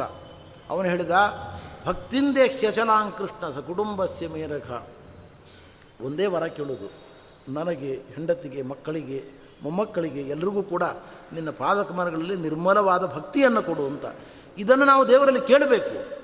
ದೇವರಲ್ಲಿ ಒಳ್ಳೆಯದನ್ನು ಕೇಳಬೇಕು. ವೈರಾಗ್ಯವನ್ನು ಕೊಡು, ಜ್ಞಾನವನ್ನು ಕೊಡು, ಮಹತ್ ಸಮಾಗಮವನ್ನು ಕೊಡು, ಇವೆಲ್ಲವನ್ನೂ ದೇವರಲ್ಲಿ ಕೇಳಬೇಕು. ಕೇಳದೆ ದೇವರು ಕೊಡುವಷ್ಟು ನಾವು ಪಕ್ವ ಜೀವರಲ್ಲ ಆದ್ದರಿಂದ ತಾತ್ಪರ್ಯದಲ್ಲಿ ಆಚಾರ ಸ್ಪಷ್ಟವಾಗಿ ಹೇಳ್ತಾರೆ, ಉತ್ತಮಾಧಿಕಾರಿಗಳಾದ ದೇವತೆಗಳಿಗೆ, ಋಷಿಗಳಿಗೆ ಪರಮಾತ್ಮ ಅರಿತುಕೊಂಡು ಎಲ್ಲವನ್ನು ಕೊಡ್ತಾನೆ. ನಾವು ಹಾಗಲ್ಲ, ಅಧಮಾಧಿಕಾರಿಗಳು. ಆದ್ದರಿಂದ ದೇವರಲ್ಲಿ ಒಳ್ಳೆಯದನ್ನು ಕೇಳಬೇಕು, ಒಳ್ಳೆಯದನ್ನು ಬಯಸಬೇಕು, ಒಳ್ಳೆಯದನ್ನು ಪ್ರಾರ್ಥನೆ ಮಾಡಬೇಕು. ಆವಾಗ ಪರಮಾತ್ಮ ಖಂಡಿತವಾಗಿಯೂ ಕೊಡ್ತಾನೆ. ಸಂಪತ್ತನ್ನು ದೇವರಲ್ಲಿ ಕೇಳಬಾರದು. ವಿವೇಕವನ್ನು ಕೇಳಬೇಕು, ವೈರಾಗ್ಯವನ್ನು ಕೇಳಬೇಕು. ಸಂಪತ್ತನ್ನು ಸರ್ವಥಾ ಕೇಳಬಾರದು ಎಂಬುದಾಗಿ ಆಚಾರ್ಯರು ಈ ಪ್ರಸಂಗದಲ್ಲಿ ನಮಗೆ ಮಾರ್ಗದರ್ಶನವನ್ನು ಕೊಟ್ಟಿದ್ದಾರೆ. ಹೀಗೆ ಪಂಚಮಸ್ಕಂದ ಭಾಗವತದ ವಿಷಯಗಳು ತುಂಬ ವಿಸ್ತಾರವಾಗಿ ನಿರೂಪಿತವಾಗಿದ್ದಾವೆ. ಕೊನೆಯದಾಗಿ ಸಪ್ತದ್ವೀಪಗಳು, ನವವರ್ಷಗಳು ಇವುಗಳನ್ನು ನಿರೂಪಣೆ ಮಾಡಿರತಕ್ಕಂತಹ ಶುಕಮುನಿಗಳು, ಇದು ನಮ್ಮ ಪುರಾಣಗಳ ಪ್ರಕಾರ ಚೆಂಡಿನ ಆಕಾರದಲ್ಲಿ ಬ್ರಹ್ಮಾಂಡ ಇದೆ. ಇದನ್ನು ನೀವು ಕಲ್ಪನೆ ಮಾಡಿಕೊಳ್ಳುವುದಾದರೆ ಮಧ್ಯದಲ್ಲಿ ಭೂಮಿ, ಭೂಹು ಭುವಃ ಸ್ವಹ, ಮಹಾ ಜನಃ ತಪಃ ಸತ್ಯಂ, ಸತ್ಯಲೋಕದ ಮೇಲೆ ವೈಕುಂಠ ಲೋಕ ಇದೆ. ಕೆಳಗೆ ಏಳು ಬೆಲೆಗಳಂತೆ ಅತಲ ವಿತಲ ಸುತಲ ತಲಾತಲ ಮಹಾತಲ ರಸಾತಲಾದಿ ಲೋಕಗಳಿದ್ದಾವೆ. ಈ ಕಡೆ ಪ್ರಳಯೋದಕ, ಈ ಕಡೆ ಜಲೋದಕ, ಈ ಕಡೆ ಈ ಕಡೆ ಎರಡು ಕಡೆಗಳಲ್ಲಿ ಜ, ಜಲ ಇದೆ. ಭೂಮಿಯಿಂದ ಕೆಳಗೆ, ಭೂಮಿಯೇ ಅಧಸ್ಥಾತ್, ದಕ್ಷಿಣತಃ ಬಲಭಾಗದಲ್ಲಿ ನರಕಾದಿಗಳಿದ್ದಾವೆ ಬೆಲೆಗಳಂತೆ. ಎಷ್ಟು ನರಕಗಳಿದ್ದಾವೆ ಅಂದರೆ ಶುಕುಮನಿಗಳಂತಾರೆ, ಪ್ರಧಾನ ನರಕಗಳು ಇಪ್ಪತ್ತೆಂಟು. ಸಹಸ್ರ ಸಹಸ್ರ ನರಕಗಳಿದ್ದಾವೆ, ಲಕ್ಷ ಲಕ್ಷ ಇದ್ದಾವೆ, ಕೋಟಿ ಕೋಟಿ ಇದ್ದಾವೆ. ಪ್ರಧಾನ ನರಕಗಳನ್ನು ಮಾತ್ರ ನನಗೆ ಇಪ್ಪತ್ತೆಂಟು ಎಂಬುದಾಗಿ ಹೇಳ್ತಾ ಇದ್ದೇನೆ. ಇಷ್ಟೇ ಅಲ್ಲ, ಎಂಥ ನರಕಗಳಿದ್ದಾವೆ ಅಂದರೆ ಆ ನರಕಗಳ ಬಗ್ಗೆ ವಿವರಣೆ ಕೇಳಿದರೆ ಸಾಕು, ಎದೆ ಒಡೆದು ಹೋಗ್ತದೆ, ಅಂಥ ನರಕಗಳಿದ್ದಾವೆ ಅಂತ ಶುಕಮನಿಗಳು ಅಂಥ ಭಯಂಕರವಾದ ನರಕಗಳಿದ್ದಾವೆ. ಯಾರು ಪಾಪಗಳನ್ನು ಮಾಡ್ತಾರೆ, ಅವರು ನರಕಗಳಿಗೆ ಹೋಗ್ತಾರೆ. ಆದ್ದರಿಂದ ಪಾಪಗಳನ್ನು ನಾವು ಮಾಡದೇ ಇರುವಂತೆ ನಮ್ಮ ಜೀವನವನ್ನು ಸಜ್ಜರ ಸಮುದಾಯದಲ್ಲಿ ಉಳಿಸಿಕೊಂಡು ಪವಿತ್ರಾತ್ಮರಾಗುವಂತಹ ಬಾಳುವೆಯನ್ನು ನಾವು ಬಾಳಬೇಕು ಅಂತ ಹೇಳ್ತಾ ಇದ್ದಾರೆ. ಕೆಲವು ಪಾಪಗಳ ಬಗ್ಗೆ ಸಂಕ್ಷಿಪ್ತವಾದ ವಿವರಣೆಯನ್ನು ನಾನು ಕೊಡ್ತಾ ಇದ್ದೇನೆ. ಅಷ್ಟಾವಿಂಶತಿ ನರಕಾಹ ವಿವಿಧ ಯಾತನ ಭೂಮಯ. ಅಲ್ಲಿ ಯಾರು ಇನ್ನೊಬ್ಬರ ಹೆಂಡತಿ, ಮಕ್ಕಳು ಇವರನ್ನು ಅನ್ಯಾಯವಾಗಿ ಅನುಭವಿಸ್ತಾ ಇದ್ದಾರೆ, ಇಂಥ ವ್ಯಕ್ತಿಗಳನ್ನು ತಾಮಿಸ್ರ ಎಂಬ ನರಕದಲ್ಲಿ ಯಮದೂತರು ಪಾತನ ಮಾಡಿ ಭಯಂಕರವಾದ ಶಿಕ್ಷೆಗಳನ್ನು ಅವರು ನೀಡ್ತಾ ಇದ್ದಾರೆ. ಯಾರು ಕುಟುಂಬಮೇವ ಅನುದಿನಂ ಪುಷ್ಣಾತಿ ಕೇವಲ ಕುಟುಂಬ ಪೋಷಣೆಯನ್ನು ಮಾತ್ರ ಮಾಡ್ತಾ ಇದ್ದಾರೆ. ಅಂದರೆ ಬೆಳಿಗ್ಗೆ ಏಳೋದು, ಸ್ನಾನ ಮಾಡೋದು, ತಿಂಡಿ ತಿನ್ನೋದು, ಆಫೀಸ್ಗೆ ಹೋಗೋದು ಮತ್ತು ಮನೆಗೆ ಬರೋದು, ರಾತ್ರಿ ಊಟ ಮಾಡೋದು, ಮಲ್ಕೊಳ್ಳೋದು. ಕುಟುಂಬ ಪೋಷಣೆ ಒಂದೇ ಅವರ ಕರ್ತವ್ಯ. ಉಳಿದ ಯಾವ ಧರ್ಮ ಕಾರ್ಯಗಳನ್ನು ಅವರು ಮಾಡ್ತಾ ಇಲ್ಲ. ಅನೇಕರು ಹೇಳೋದುಂಟು ಸ್ವಾಮಿ, ಧರ್ಮ ಏನು ಮಾಡಬೇಕು? ನಾವು ಪ್ರಾಮಾಣಿಕರಿದ್ದೇವೆ. ನಮ್ಮ ಕಾರ್ಯಾಲಯದಲ್ಲಿ ನಾವು ಲಂಚ ತಗೊಂಡಿಲ್ಲ. ಮೋಸ ಮಾಡಿಲ್ಲ ಯಾರಿಗೂ ಕೂಡ. ಸುಳ್ಳು ಹೇಳಿಲ್ಲ. ನಮ್ಮ ಪಾಡಿಗೆ ನಾವು ಪ್ರಾಮಾಣಿಕವಾಗಿದ್ದೇವೆ. ನಾವು ಧಾರ್ಮಿಕರಲ್ವೇ ಅಂತ ಕೇಳ್ತಾರೆ. ಹೌದು, ಖಂಡಿತವಾಗಿಯೂ ಧಾರ್ಮಿಕರೇ. ಲಂಚ ತಗೊಳ್ಳದೇ ಇರುವುದು, ಅನ್ಯಾಯ ಮಾಡದೇ ಇರುವುದು, ಯಾವುದೇ ವೃತ್ತಿಯನ್ನು ಪ್ರಾಮಾಣಿಕವಾಗಿ ಮಾಡುವುದು ಕೂಡ ಅದು ಕರ್ತವ್ಯವೇ. ಅದು ಒಳ್ಳೆಯದೇ ಆದರೆ ಮುಖ್ಯವಾಗಿ ಗಮನಿಸಬೇಕಾದದ್ದು, ದೇವರು ನಮಗೆ ಯಾವ ಕರ್ತವ್ಯವನ್ನು ಮಾಡಲಿಕ್ಕೋಸ್ಕರ ಬ್ರಾಹ್ಮಣ ಜನ್ಮವನ್ನು ಕೊಟ್ಟಿದ್ದಾನೋ ಅದನ್ನು ಬಿಡುವುದು ದೊಡ್ಡ ತಪ್ಪು. ನಮ್ಮ ನಮ್ಮ ಕಾರ್ಯಾಲಯಗಳಲ್ಲಿ ನಾವು ಮಾಡಬೇಕಾದ ಕರ್ತವ್ಯವನ್ನು ಹರಿಪೂಜಾ ರೂಪವಾಗಿ ಮಾಡಬೇಕಾದ ಅವಶ್ಯ ಕರ್ತವ್ಯವೇ, ಅದನ್ನು ಮಾಡಲೇಬೇಕು ನಾವು. ಯಾವುದೇ ವೃತ್ತಿಯಲ್ಲಿ ವಂಚನೆ ಮಾಡಬಾರ್ದು. ಆದರೆ ನಮಗೆ ದೇವರೊಂದು ವೃತ್ತಿ ಕೊಟ್ಟಿದ್ದಾನೆ, ಬ್ರಾಹ್ಮಣನಾಗಿ ಹುಟ್ಟಿರ್ತಕ್ಕಂಥ ನಮಗೆ ಸ್ನಾನ ಸಂಧ್ಯಾ ವಂದನೆ ದೇವರ ಪೂಜೆ, ಶಾಸ್ತ್ರ, ಪಾಠ, ಪ್ರವಚನ, ಇದು ನಮ್ಮ ಮೂಲ ವೃತ್ತಿ. ಇದಕ್ಕೆ ನಾವು ಸಂಚಕಾರ ತರಬಾರದು. ಇದನ್ನು ಮಾಡಿಕೊಂಡು ಬೇರೆ ವೃತ್ತಿಗಳನ್ನು ಮಾಡ್ಬೋದೇ ಹೊರತು ಇದಕ್ಕೆ ಲೋಪ ಆಗಿಬಿಡ್ತು ಅಂತಂದರೆ ರೌರವ ಎಂಬತಕ್ಕಂಥ ನರಕಕ್ಕೆ ನಾವು ಹೋಗಬೇಕಾಗ್ತದೆ ಅಂತ ಶುಕಮನಿಗಳು ನಮ್ಮನ್ನು ಎಚ್ಚರಿಸಿದ್ದಾರೆ. ಇನ್ನು ಕೆಲವರಿಗೆ ತುಂಬ ಕೆಟ್ಟ ಖಯಾಲಿ, ಕೆಟ್ಟ ರೋಗ, ಏನದು? ಪಶೂನ್ ಪಕ್ಷಿಣಃ ಪ್ರಾಣಿನಃ ಉಪರುಂಧಯತಿ. ತಮ್ಮ ಮನೆಗಳಲ್ಲಿ ನಾನಾ ಬಗೆಯ ಪ್ರಾಣಿಗಳನ್ನು, ಪಕ್ಷಿಗಳನ್ನೆಲ್ಲ ಬಲೆಗಳಲ್ಲಿ ಹಾಕಿ ಇವುಗಳಲ್ಲಿ ಹಾಕಿರ್ತಾರೆ ಅವುಗಳನ್ನು. ನೋಡ್ತಾ ಇರೋದು, ವಿನೋದ ಮಾಡೋದು ಅವುಗಳ ಜೊತೆಗೆ. ಹಕ್ಕಿಗಳು, ಪಕ್ಷಿಗಳನ್ನೆಲ್ಲ ಪಂಜರದ ಒಳಗೆ ಹಾಕಿ ವಿನೋದ ಮಾಡ್ತಾ ಇರೋದು ಅಂದರೆ ಎಲ್ಲ ಕಡೆಗೆ ಹಾರಾಡುವ ಪಕ್ಷಿಗಳನ್ನು ಹಾಗೆ ಬಂಧನ ಮಾಡಿ ಇಡುವುದು ದೊಡ್ಡ ತಪ್ಪು.